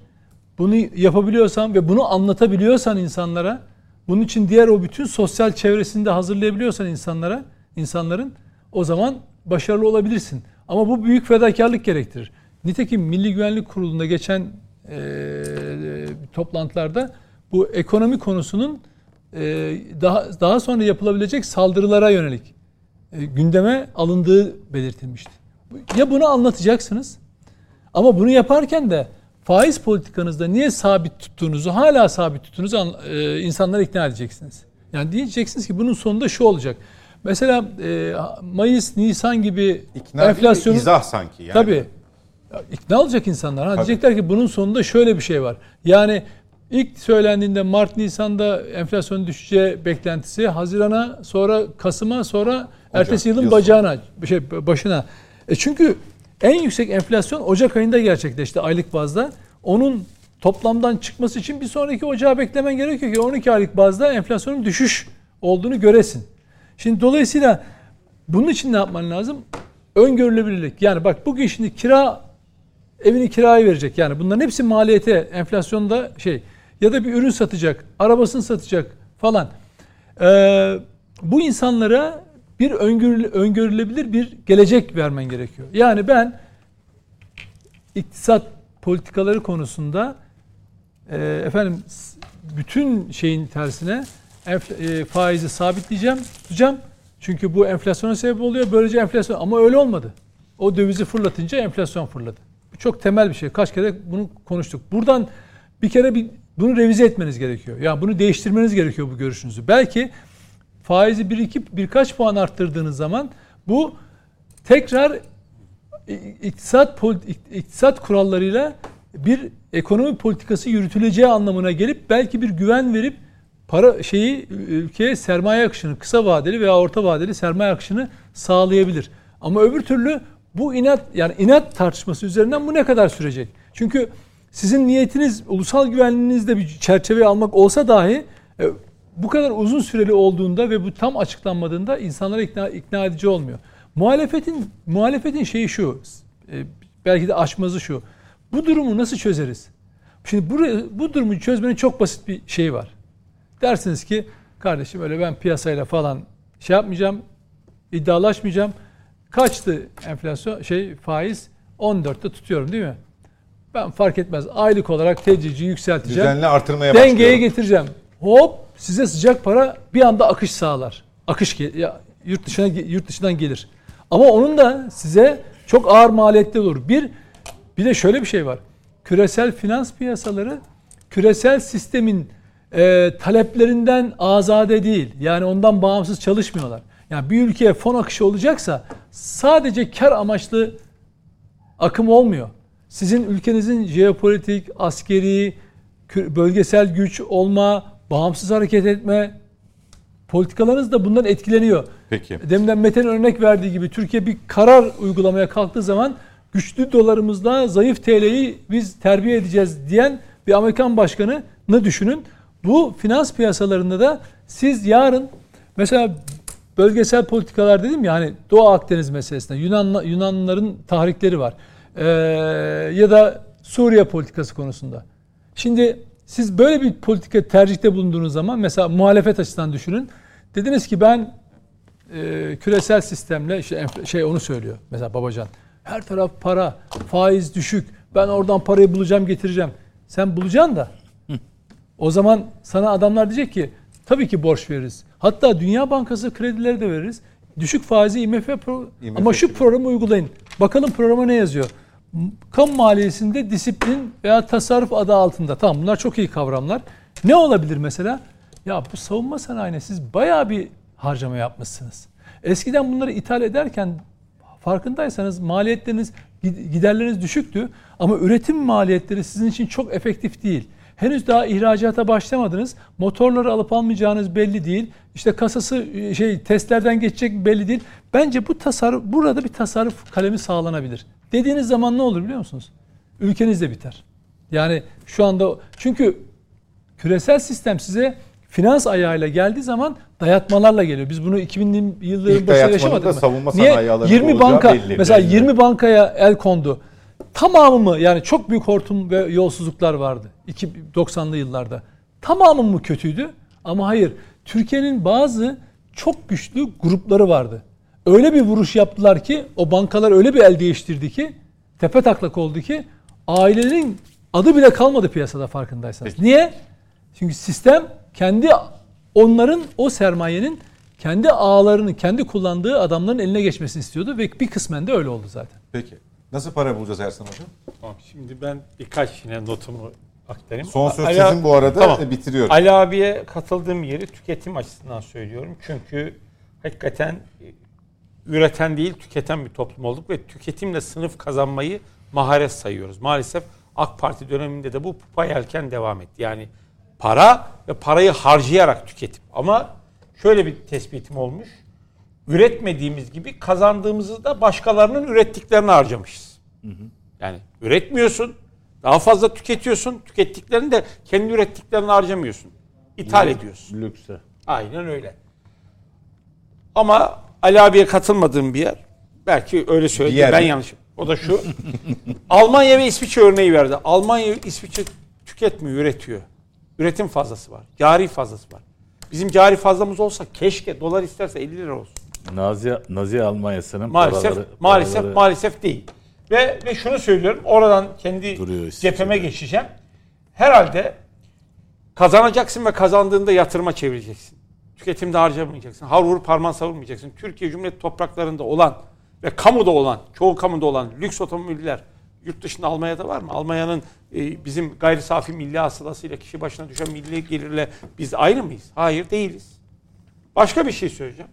Şimdi güzel söyledik. AK Parti dönemine baktım ben. 2002 yılında iktidara geldiğinde enflasyon 31,77. Ve Sayın Cumhurbaşkanı demiş ki bunu tek hanelere düşürmek için geldik.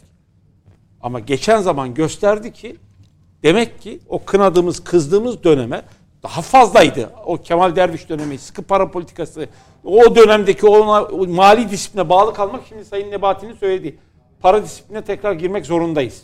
Zorundasın ama bunun sonuçları ne olacak? Bunu millete nasıl anlatacaksın? İşte oradaki o dengesizliği nasıl kuracaksın? Yani şimdi yine var para kazanan ama kaç kişi kazanıyor? 84 milyonda 14 milyon kazanıyorsa bir sıkıntı var burada. Çünkü diğerlerine bunu anlatamaz. Geçeceğim başka bir şeye. Bu belki bunu bir hakikaten e, söylemek icap ediyor. Say, Sayın Cumhurbaşkanı diyoruz ki çözerse Sayın Cumhurbaşkanı çözer, AK Parti çözer. Yani Cumhurbaşkanı muhalefet değil ki.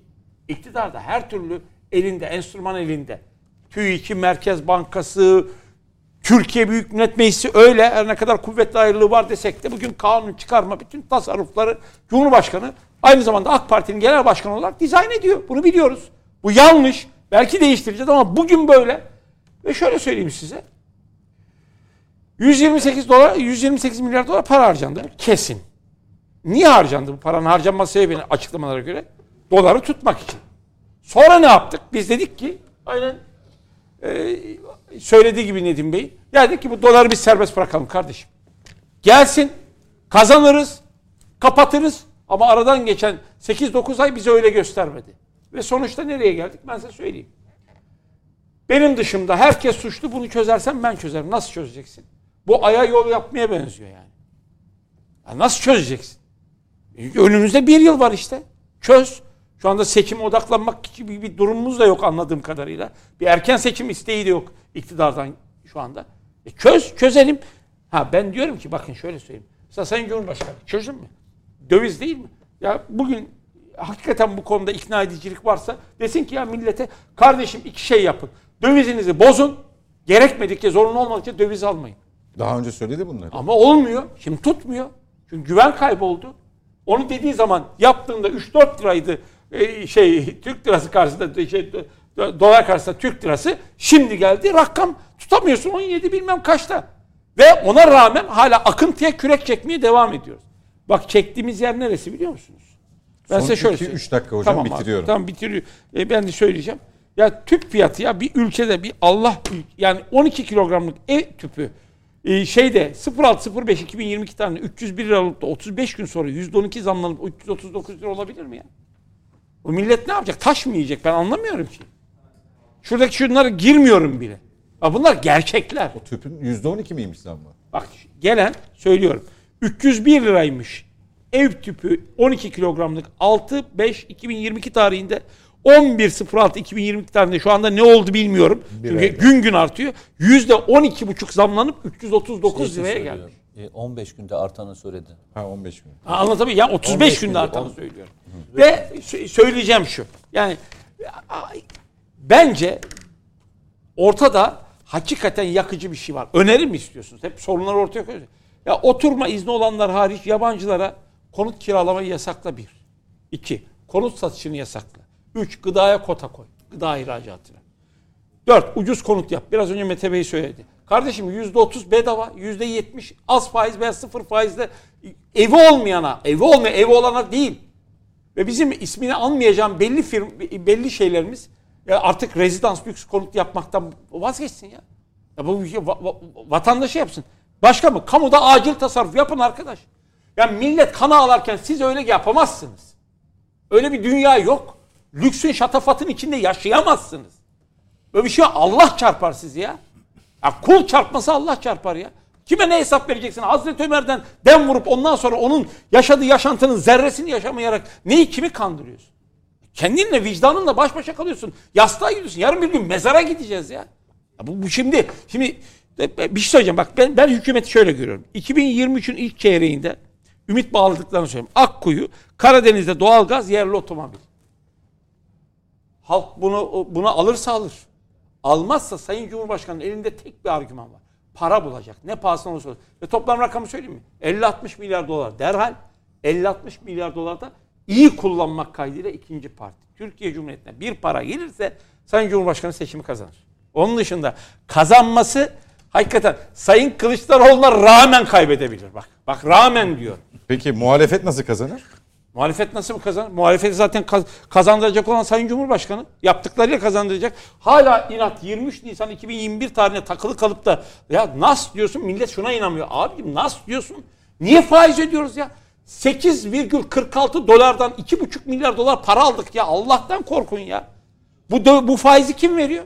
Neyle veriyorsun? Şarkı söyle. Biz veriyoruz, hepimiz veriyoruz. Oradan dolayı toplanan gelirlerle.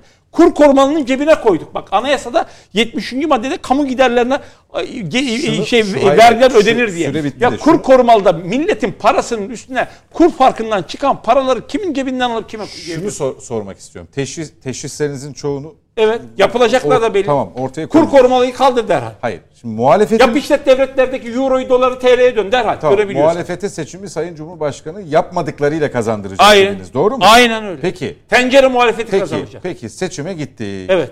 AK Parti kaybetti. Sayın Evet. Cumhurbaşkanı kaybetti. Muhalefet Evet, piyasaya geldi. güven gelir.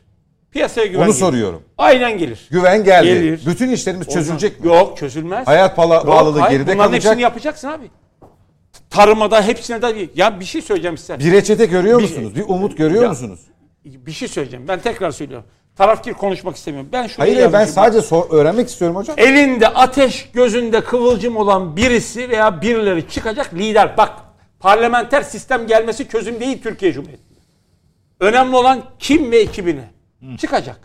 İsimler 84 milyonda yüz binlerce örnek var yapabilecek bunu kapasiteli insan. Yapar. Ha Sayın Cumhurbaşkanı da bunu nasıl yapar biliyor musun? İzleyicilerimiz size sormuş. Sayın Cumhurbaşkanı da nasıl yapar bunu biliyor musunuz? Gözünü açacak, etrafını bir dağıtacak. Oradan bir kurtulacak. Halkın içine inmek öyle. O etrafında onu kuşatmışlardan bir kurtulacak. Görecek. Aynen 2002'deki gibi. O Tayyip Erdoğan olacak. Başka çaresi yok. Yoksa kaybeder. Niye? Çünkü tencere muhalefeti. Bu tencere iktidarı yani tencere partisiyle karşı karşıya.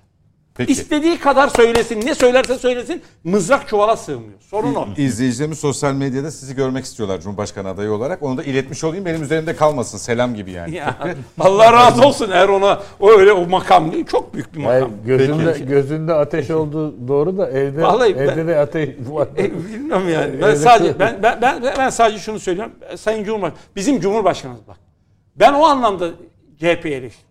Ya işiniz gücünüz birbirinize bağırıp çağırmak değil. Vallahi milletin karnı tok. Millet bak bıkmış. Siyasi partiden bıkmış. Bunlardan bıkmış.